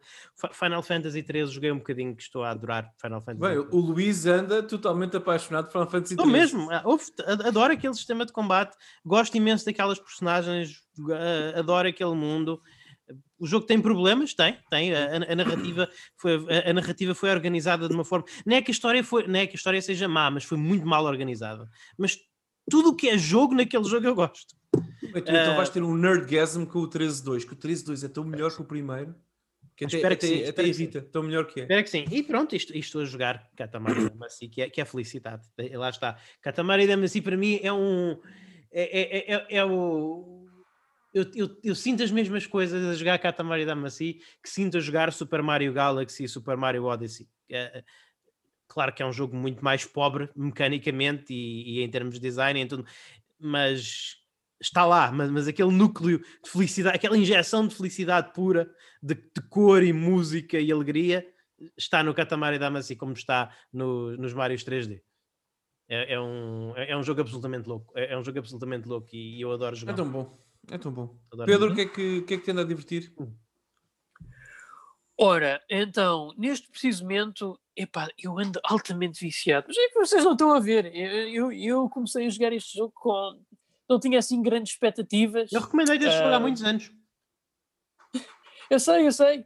Ah, eu, por acaso, eu, eu peguei nele só porque decidi começar a combater o meu backlog de Steam e decidi optar pela letra D e coincidencialmente. Isso é muito aleatório. Aleatoriamente. Sim, sim. Epá, eu pensei, vamos começar de uma letra. Fui a A, mas né, A não tem aqui uns começos interessantes, B também não, C. Hum, ok, vamos a D. É, é, ok, tenho aqui o Dusk, depois vou para, para uh, já falou para o Dusk, mas gostava de começar pelo Dungeons of Dreadmore, que tipo. Uh, eu comecei a jogar isto porque eu lembro realmente que o Luís Carlos falou que isto era uma excelente introdução aos roguelikes, e de facto Uh, tem umas cenas interessantes, deixa-te começar no easy mode, podes ligar para uma def e até podes pôr as masmorras mais pequeninas, o que é bom para uma pessoa que gosto de investir tempo no RPG, mas também não muito, principalmente para um género completamente novo. Epá, eu devo admitir que isto tipo, é, é, tem umas nuances estranhas, típicas dos roguelikes, mas eu tipo, eu começo a jogar isto, eu chego a um ponto que eu, eu desligo o jogo, passam-se 10 minutos, eu não sei porque eu estou a pegar outra vez nisto e eu dou comigo a jogar até às 4 e meia da manhã, isto não pode ser normal. Porque tu nunca sabes o que vai acontecer. Nunca sabes, literalmente. Esse... Não, Desculpa, continua, continua. Não, tu nunca sabes o que vai acontecer. Pode sempre acontecer uma coisa fantástica e maravilhosa. Podes encontrar uma arma que nunca encontraste, ou podes encontrar um tipo de inimigo que nunca encontraste, ou ao virar da esquina consegues encontrar uma combinação de itens que te vai fazer super poderoso. Ou, ou, tu nunca sabes muito bem o que é que vai acontecer. Cada, a, a cada 10 minutos tu tens uma surpresa. Esse jogo está muito bem desenhado porque ele é super aleatório, mas ao mesmo tempo não, raramente é injusto. É muito, é muito difícil. É, é, é, é, espantoso como é que o jogo consegue ser tão aleatório e, e, ainda assim raramente tem que cravar, o que é uma coisa que não é nada fácil de fazer. Mas, Luís Carlos, olha que até nos settings mais fáceis eu, eu fiz três personagens, Sim. só a terceira é que consegui um build bom, porque os dois primeiros builds cheguei ali a um, um ponto em que aquilo eu não conseguia avançar, estava literalmente preso. Agora eu fiz um build que é tanque, é, é praticamente combate desarmado claro. uh, agilidade, armadura, escudos e tudo quanto for para basicamente ser uma grande esponja. Epá, e eu ando a fazer bulldozing nos inimigos, não estás bem a ver. Pois, é Pedro, mas, mas, tu chegaste, mas, tu chegaste aí porque, por causa das tuas experiências anteriores, lá está. O, o, o personagem do jogo pode ter desaparecido, mas o jogador cresceu. Epá, não é bem assim. Eu comecei por ver, vamos lá à página TV Tropes, Game Breaker, Necromancia, Fungos, magia de fogo, ok, vamos pôr isto tudo na personagem. Vou jogar se 3 horas. Ok, eu estou a ver onde é que está o game breaker disto, mas por algum motivo não está a funcionar. Vamos repensar nisto. Repensei isso de outra forma, com o segundo build, não dá. Ok, magia não é para mim, vamos é morrer pontapé e acabou, já não estou para isto. Mas lá está, mas é o que eu estou a dizer, tu aprendeste isso, muito embora o guia claramente não te ajudou, mas tu aprendeste. Epá, mas é, é viciante, realmente estou a aprender sobre os roguelikes a jogar este jogo. É, é um jogo que realmente é mais de stats do que propriamente subir níveis uhum. e, e de equipamentos também, equipamentos é importante é. Epá, estou a gostar, surpreendentemente estou a gostar, está a ser uma excelente introdução aos roguelikes. Eh, tem aqui alguns problemas de Não achas o absolutamente fantástico? Eu acho que é acho, é Tem, tem, muita personalidade, é engraçado. Aliás, eu muitas vezes, eu, isto faz-me lembrar um bocadinho de Monkey Island e de facto é. uma das coisas que dizem é para aí é que é basicamente a Monkey Island misturado com roguelike e vê-se muito no humor e referências e tal. É realmente isto para um jogo de pequena escala, feito por uma única pessoa na altura, pelo que eu me recordo, isto está muito bem feito. Muito bem feito mesmo. É isso, é super engraçado, super divertido. É, é, real, é genuinamente engraçado. É, não, não, tenta ser, lá está, ao contrário do Battletoads. Uh, Battletoads tenta com muita força ser engraçado. Este jogo não, este jogo simplesmente tem piada. Não, pá, é que tem mesmo. Eu, eu isto, epá, é algo extremamente gratificante, ainda que eu faça a passo de caracol, tipo, eu abrir uma porta para uma sala para aí com 100 monstros e eu estar ali, tipo, a morrer a pontapé neles, como se nada fosse. Tipo, os inimigos, literalmente, eles quando batem, eles partem os ossos e começam a morrer ou a sangrar só de me baterem. Bom build. É, mas é assim, Pedro, mas, é, mas lá está, mas tu chegaste, mas tu, lá está, tu, tu chegaste aí, e isso é importante, isso é importante, tu, tu estás super overpowered, porque tu o jogador aprendeu o, as vicissitudes do jogo e, e aprendeste como as usar a teu favor. Opa, não é que foi mesmo. Fez-me lembrar um bocadinho da minha experiência com Dark Souls, só que Dark eu Souls... já sabia, eu estava. Eu estava... Drink up, drink up. O, o, o, não, o Luís acabou a frase dele eu sabia que tu ias dizer isso, Pedro, é impressionante.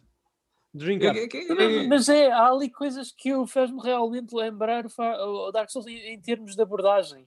Mas claro Pedro, Dark Souls, Pedro eu, eu, eu, ontem, eu ontem jantei uma salada de mussarela e lembrei-me do Dark Souls. Dark Tudo Souls. nos faz lembrar o Dark Souls. Exatamente. Nós estamos presos neste loop de loucura. Sim, enfim. Mas Pedro, desculpa, mais alguma coisa que tenhas jogado eh, para avançarmos também aqui no, no tempo? Uh, este, eu confesso que vou ter um bocadinho de dificuldade a falar porque eu não consigo encontrar as palavras para fazer justiça a este jogo, mas é um bom jogo. Que eu terminei, creio uhum. que foi ontem. Uh, eu acho que é porque talvez seja um bocadinho básico, mas foi um FPS uh, como muita gente chama nos dias hoje, um boomer shooter, uh, inspirado nos shooters dos anos 90, que é o Dusk. Hum, Dusk. O Dusk é um first-person shooter fortemente inspirado em Quake e no Blood. Tem uma estética muito de PlayStation e Nintendo 64 a nível de uhum. gráficos. Epá, e o que é que há a dizer deste jogo? É, é um jogo que naturalmente tem um level design com bastante verticalidade, à semelhança dos shooters dos anos 90, o que é algo extremamente positivo nos dias de hoje. É, e também tem um leque de armas muito conservadores que também uh, obrigam o jogador a repensar um bocadinho qual a melhor arma para a melhor ocasião, uh, dependendo do tipo de inimigos que encontra. E, naturalmente, como não podia deixar de ser nos dias de hoje, apesar de estar lá incutido o típico design dos anos 90 de um FPS dessa era, Uh, também agora temos uh, uma manha que gostam muito, que é, às vezes gostam de fazer ali uma salinha para aí com 20 ou 30 inimigos para matar, mas eu digo que sabe bem, isto é um, este, apesar de ser um shooter muito inspirado nos anos 90, é um bocadinho muito twitchy, é, é, um, é um jogo que exige ali reflexos, agilidade, agilidade e uma certa destreza a jogar. Não é um jogo particularmente difícil, é, é desafiante, claro, mas realmente o design está ali, o design daquela era está ali e, e, está bem aplicado. E o jogo tem uma identidade própria. Uh, eu joguei também este jogo, não só eu, eu para, para, além de começar na letra D, neste caso no final da letra D da minha lista, era também um jogo de terror, um jogo de terror com uma atmosfera de terror. E como estamos na época de, do Halloween, eu achei que seria extremamente apropriado. Portanto, eu fui lá uh, completamente às cegas. Uh, só com umas poucas informações do, do que esperar, porque havia muita gente a falar bem deste jogo, Epá, eu devo dizer que sem me agradar com a experiência, mas eu por algum motivo, não sei porquê, por muito bom que este jogo seja e que eu me tenha divertido com ele, eu não, se calhar pode ser do agora, se calhar a fermentar daqui a uns meses pode ser que eu já fique com essa percepção, mas eu não consigo, por exemplo, olhar para este jogo com os mesmos olhos que olho para um Quake, um Duke Nukem, um Blood ou até um Doom. Há ali qualquer coisa neste jogo que não faz clique nesse sentido, mas tudo o resto funciona. E é, é divertidíssimo. Desculpa. Dusk. Ah, eu pensava que estavas a... eu pensava que já estavas a falar de outro jogo, tu começaste a falar em survival horror e coisas do género, e eu percebi que pensei que estavas a falar de outro jogo já. Não, não, não, não é um survival horror, é um jogo com uma atmosfera de terror. Ok. Uh, se é bem que tem uns é momentos que aquilo. É um shooter, é um FPS. É um bomber shooter, é tipo Quake.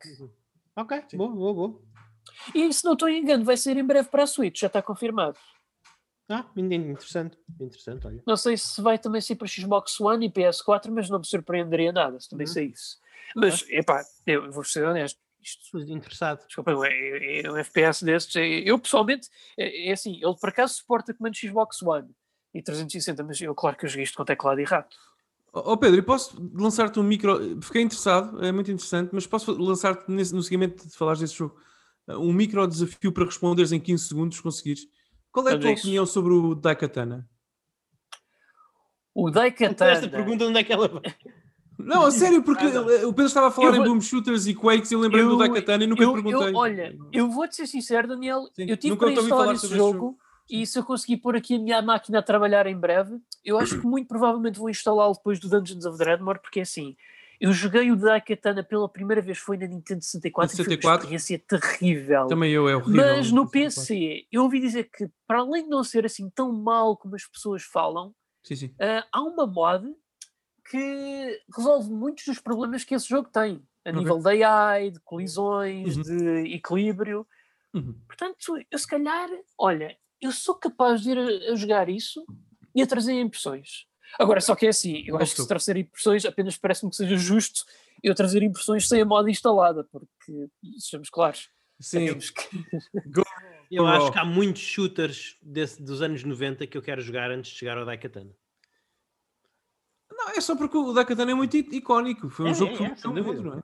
Sim, sim, é, particularmente pelo slogan em que o João Romero quis fazer de todos nós a sua cabra. Exatamente. Enfim, Ok. Daniel. Uh, sim, muito, muito rapidamente. Vamos o episódio contigo com os teus jogos. Oh, claro, obrigado, Luís. O jogo sobre o qual eu tenho mais a dizer é o Shenmue 2, que eu terminei e platinei nestas duas semanas, desde a última vez que falámos, quase 14 dias, só, só Os meus pêsames. Uh, sofri, obrigado, Pedro. Foi muito complicado. Uh, foi muito complicado, complicado mas uh, temos que falar. Sobre esse jogo. É um jogo temos, temos. que eu acabei e ao contrário do Shenmue 1, que eu também acabei e platinei, reforço, uhum. eu platinei ambos. Portanto, as pessoas acusam de, de, de, de, falar sobre Shenmue sem jogar, eu joguei, eu fiz tudo o que é para fazer no jogo. Uh, e, e, sinceramente, em relação ao Shenmue 1, mantenho que é um jogo mauzinho. O Shenmue 2 continuo a dizer que é agressivamente medíocre. Eu, mais uma marca registrada aqui do Entre Esquece, eu reforço esta ideia. Uhum. Mas eu tenho mais coisas a dizer sobre o Shenmue 2. O Shenmue 2 tem, tantas, tem tantos faróis que eu vi lá ao fundo a piscar, a chamarem por mim, e eu, eu aceitei o engodo e fui atrás dos faróis e depois bati de cara contra a parede do barco. Nem sequer, nem sequer consegui ver mais nada. Porque são só faróis lá distantes, mas o jogo tinha um potencial extraordinário, porque muito rapidamente o Shenmue 2 propõe-se estruturalmente a corrigir praticamente todos os problemas do 1, como o facto de termos de ficar à espera para as lojas abrirem, temos agora uma espécie de fast forward, quase vamos dizer, uh, algum fast travel muito cru, mas que está lá também. Uh, eu achei, sinceramente, um bocadinho mais fácil controlar, controlar o Rio nesta, na, na sequela.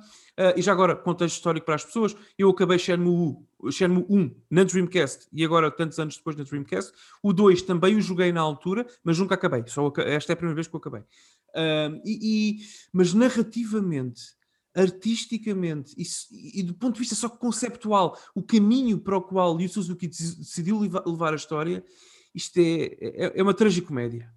É uma tragicomédia, trágico. Gostaste, é... gostaste, gostaste, mais deste ou do primeiro?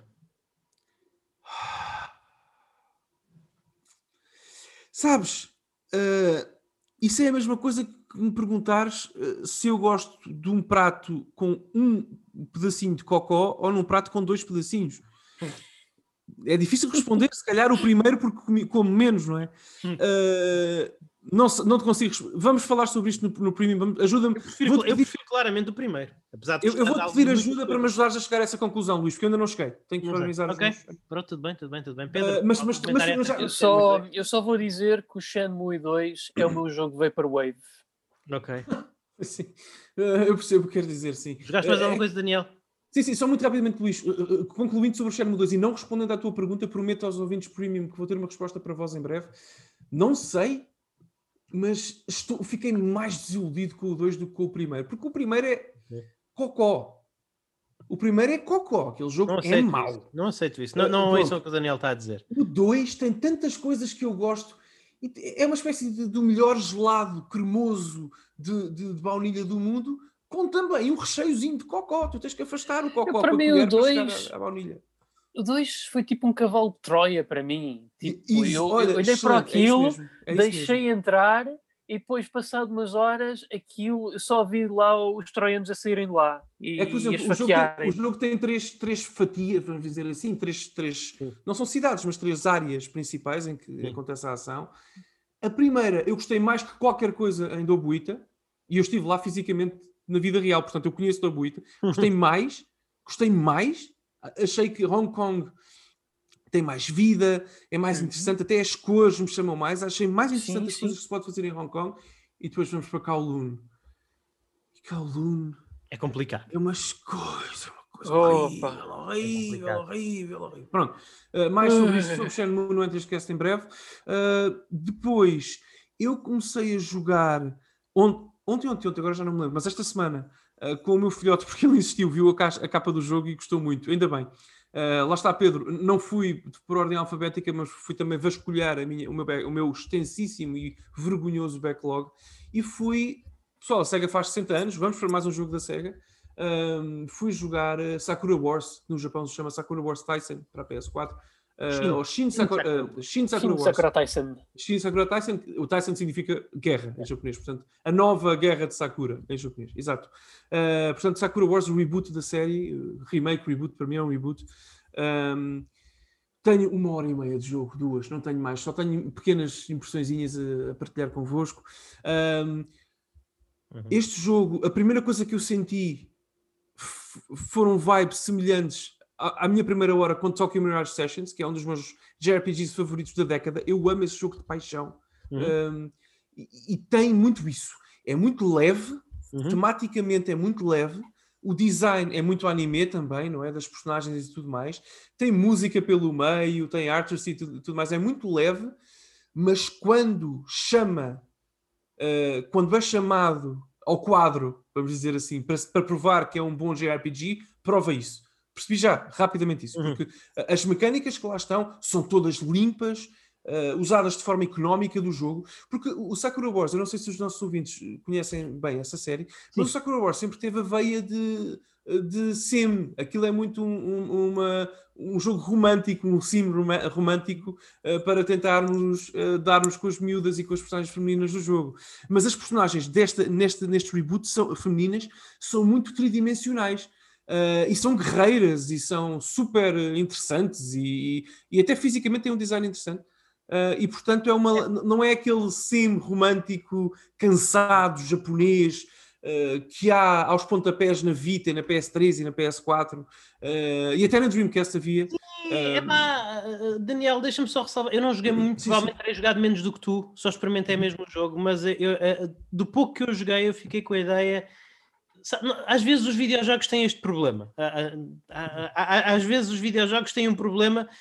Eu gosto muito de gamers, não gosto tanto de jornalistas de videojogos, mas de gamers eu gosto muito. Já gosto muito da comunidade gamer, mas a comunidade gamer às vezes tem alguns problemas, nomeadamente que ficam muito apegados àquilo que acham que um jogo deve ser. E como o Sakura Wars, por ser Shin, por ser new, fugiu tanto àquilo que as pessoas esperaram da série, esperavam da série, uh, que, que, eu acho que as pessoas o julgaram um bocadinho o, o, que jogaram com, com um bocadinho de. foram um bocadinho injustos. E, é, o, este jogo criou um bocadinho má reputação quando foi lançado, não sei se foi o ano passado, se foi este ano, mas foi recentemente. Foi este ano, foi este ano. Criou um pouco de má reputação eh, por não ser aquilo que as pessoas propriamente, que os fãs de Sakura Wars queriam do Sakura Wars. Mas eh, Sim. de tudo o que eu joguei dele, ele é, é, é, é extremamente jogável e extremamente apreciável. É, mas, mas, é, mas, mas eu, eu confesso que, por exemplo, o meu Sakura Wars, entre aspas, aquele que eu tenho mais referência é o da Dreamcast. E este jogo, reparem pessoal, eu nem duas horas de jogo tenho, por favor, isto é muito cedo para dizer. As primeiras impressões é que o jogo se afasta claramente. Até, eh, eh, por exemplo, uma coisa que eu, que, ao qual eu sou muito sensível, sobretudo nos JRPGs, é a paleta de cores que o, escolho, que o jogo usa uh, para passar também uma identidade visual que é muito importante para nós, não é? Uh, e este jogo aposta muito em cores e num filtro uh, gráfico uhum. que é muito distinto dos Sakura Wars antigos, sobretudo do Dreamcast, repito, que é o que eu conheço melhor. É muito distinto. Aposta muito por, naqueles castanhos amarelados, sujos dos anos 30. é suposto é um jogo passado ali nesta época, mais ou menos. Uh, e, e, e, de facto é, é, está um bocadinho afastado dos Sakura Wars tradicionais. Uh, dito isto, concordo com o Luís, uh, acho que eu há pouco fiz o meu rant em relação à SEGA. Acho que a SEGA, relativamente a esta série, está a fazer exatamente aquilo que tem que fazer, que é ressuscitar uma série. E já agora, pessoal, Sakura Wars no Japão só está atrás de Dragon Quest e Final Fantasy. Aquilo nos anos 90 e início dos anos 2000 era hiper. Grande. Hiper, é uma coisa que vocês não imaginam, hiper popular. Uh, portanto, ressuscitou uma série ultra importante para a própria identidade da empresa, deu-lhe uma nova roupagem, porque sim, porque precisava, uh, e, e, e, criou aqui uma experiência que a minha primeira impressão é muito positiva. Um, uhum. E não sei como é que este jogo está a vender, não tenho acompanhado, sinceramente, mas uh, espero que corra bem só para que a SEGA se sinta quase autorizada a, a, a, a, arriscar desta forma com outras séries e ressuscitá-las pela própria mão. Porque, Pedro, este é um jogo da SEGA feito pela SEGA, como os Yakuza, por exemplo, publicado pela SEGA e distribuído pela SEGA, naturalmente, para fãs da SEGA. Portanto, é uma raridade neste, neste, neste mundo. Uh, e pronto, tecnicamente é um jogo que corre a um 4Kzinho upscale na PS4 Pro, com a 30 frames locked por segundo, uh, e o combate, do pouco, do pouco que eu vi, é uma espécie de Dynasty Warriors com Max. Uhum. É. Com alguns elementos de RPG, cada personagem uh, o principal o Kameyama e as outras, perdão, miúdas, personagens femininas do jogo, que têm também elas, a maior parte delas tem também o seu mech, não é? O seu robô. Uh, cada um deles tem stats, não é? Diferentes. É como se fosse um jogo de luta, quase. Cada uma delas tem stats diferentes e tu tens que escolher uh, a personagem que mais se adequa para, para, o combate e para a arena e para o tipo de batalha que vais enfrentar. Para mim, até agora, repito, pessoal, cerca de duas horas de jogo, uhum. parece-me uh, que a personagem principal do Kamiyama é o mais equilibrado de todos. E, e, eu acho que é daqueles casos em que a narrativa aposta tanto uh, no jogador fundir-se com a experiência do Kamiyama também, do personagem principal, que, que, que, que isso verte para as ideias de game design. E o, e o jogo convida-te mesmo a usar a personagem uh, do personagem principal. Ao contrário das restantes. Tu podes fazê-lo quando acabas um. Eh, não sei se eles chamam episódios ou acts, não interessa. Quando acabas um, uma situação de batalha podes depois, mais tarde, voltar a jogar, a, a jogar esses níveis para ganhar experiência, para fazer, jogares com outra personagem, para blá blá blá. Uh, e isso é ótimo, permite explorar, se tu quiseres, a, a, funcionalidade de outros mechs, de outras personagens, mas eu tenho a impressão, dá-me a ideia, posso estar enganado, vamos ver como o jogo corre, eu quero jogá-lo até ao fim. Uh, dá-me a ideia que o jogo vai mesmo, mesmo continuar a apostar no Kamiyama como, como o principal e a dizer-te: Ei, tens as outras personagens para jogar, mas fica com esta que estás bem. Certo? é, o, é, é o Akira daqui. É o, Sim, é o default. É o, é, é, é o Terry Bogard. Yeah, exatamente. Uh, mas, mas primeiras impressões, muito surpreendido pela positiva e pá, parabéns à SEGA, sem dúvida. Por fim, e antes de dizermos adeus, só 30 segundos, eu comecei há 3 horas, porque saiu no Game Pass ontem ou hoje, não me lembro. Uhum. Uh, comecei o Katana Zero. Uhum. Meus amigos, eu acho que escrevi em algum lado, não sei se foi no, tweet, no Twitter isto, mas deixem-me só dizer-vos: isto é o filho legítimo entre o Killer 7 e o Hotline Miami. Nice. E eu vou adotar esse filho. ok? Já meti os papéis, porque este jogo é um jogo de Daniel Costa. Atenção, isto está no Game Pass, joguem pessoal se tiverem a oportunidade. Uh, PC e consola. Uh, e já porque... agora. E já agora, Pedro, só para fechar, é um jogo de 200 megas. Eu tive o cuidado de ver, é um jogo uhum. é que é uma raridade hoje em dia. Sim. Mas de facto, meus amigos. Ah, Call of Duty Modern Warfare 4 Remastered. Uns meros 164 GB. já agora. Uns meros 164 GB. Diz, Pedro, diz. Esse já, esse já agora, o Katana Zero, foi o primeiro jogo que iniciei e terminei com o início da pandemia. Ah, quando o estado de emergência começou. Então acho que já percebeste as minhas palavras. Foi, foi, foi, foi, foi um é. excelente começo. Não podia ter. Depois de uma, eh, digamos, de uma longa abstinência por videojogos. Fez joguinho para quantas horas? Epá, talvez quatro? Depende talvez. da tua habilidade também, Luís. Sim, sim, isso também é verdade. Depende isso também habilidade, da habilidade. É sim, a, tua, a sua é inquestionável, mas a tua, do, do público em geral.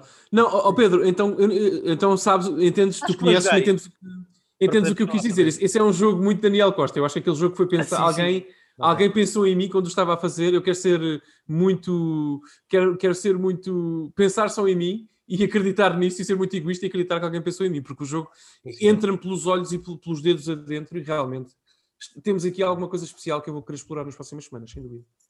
Muito bem, então quem certamente também pensa em ti constantemente, Daniel Costa, pelos vistos, pelo que, pelo que se notou quando foi anunciado o teu, o teu temporário despedimento, uh, são os nossos fãs. Portanto, por favor, sim, sim. diz aos nossos fãs onde é que eles nos podem encontrar, onde é que eles podem interagir contigo e com a conta oficial do N3 Classe no, no Twitter.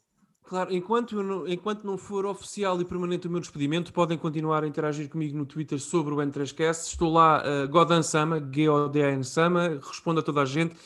Reforço a ideia que temos criado uma comunidade extraordinária para discutir coisas lá. Eu tento sempre incluir os meus amigos Pedro e Luís também, sempre que há uma discussão interessante a acontecer.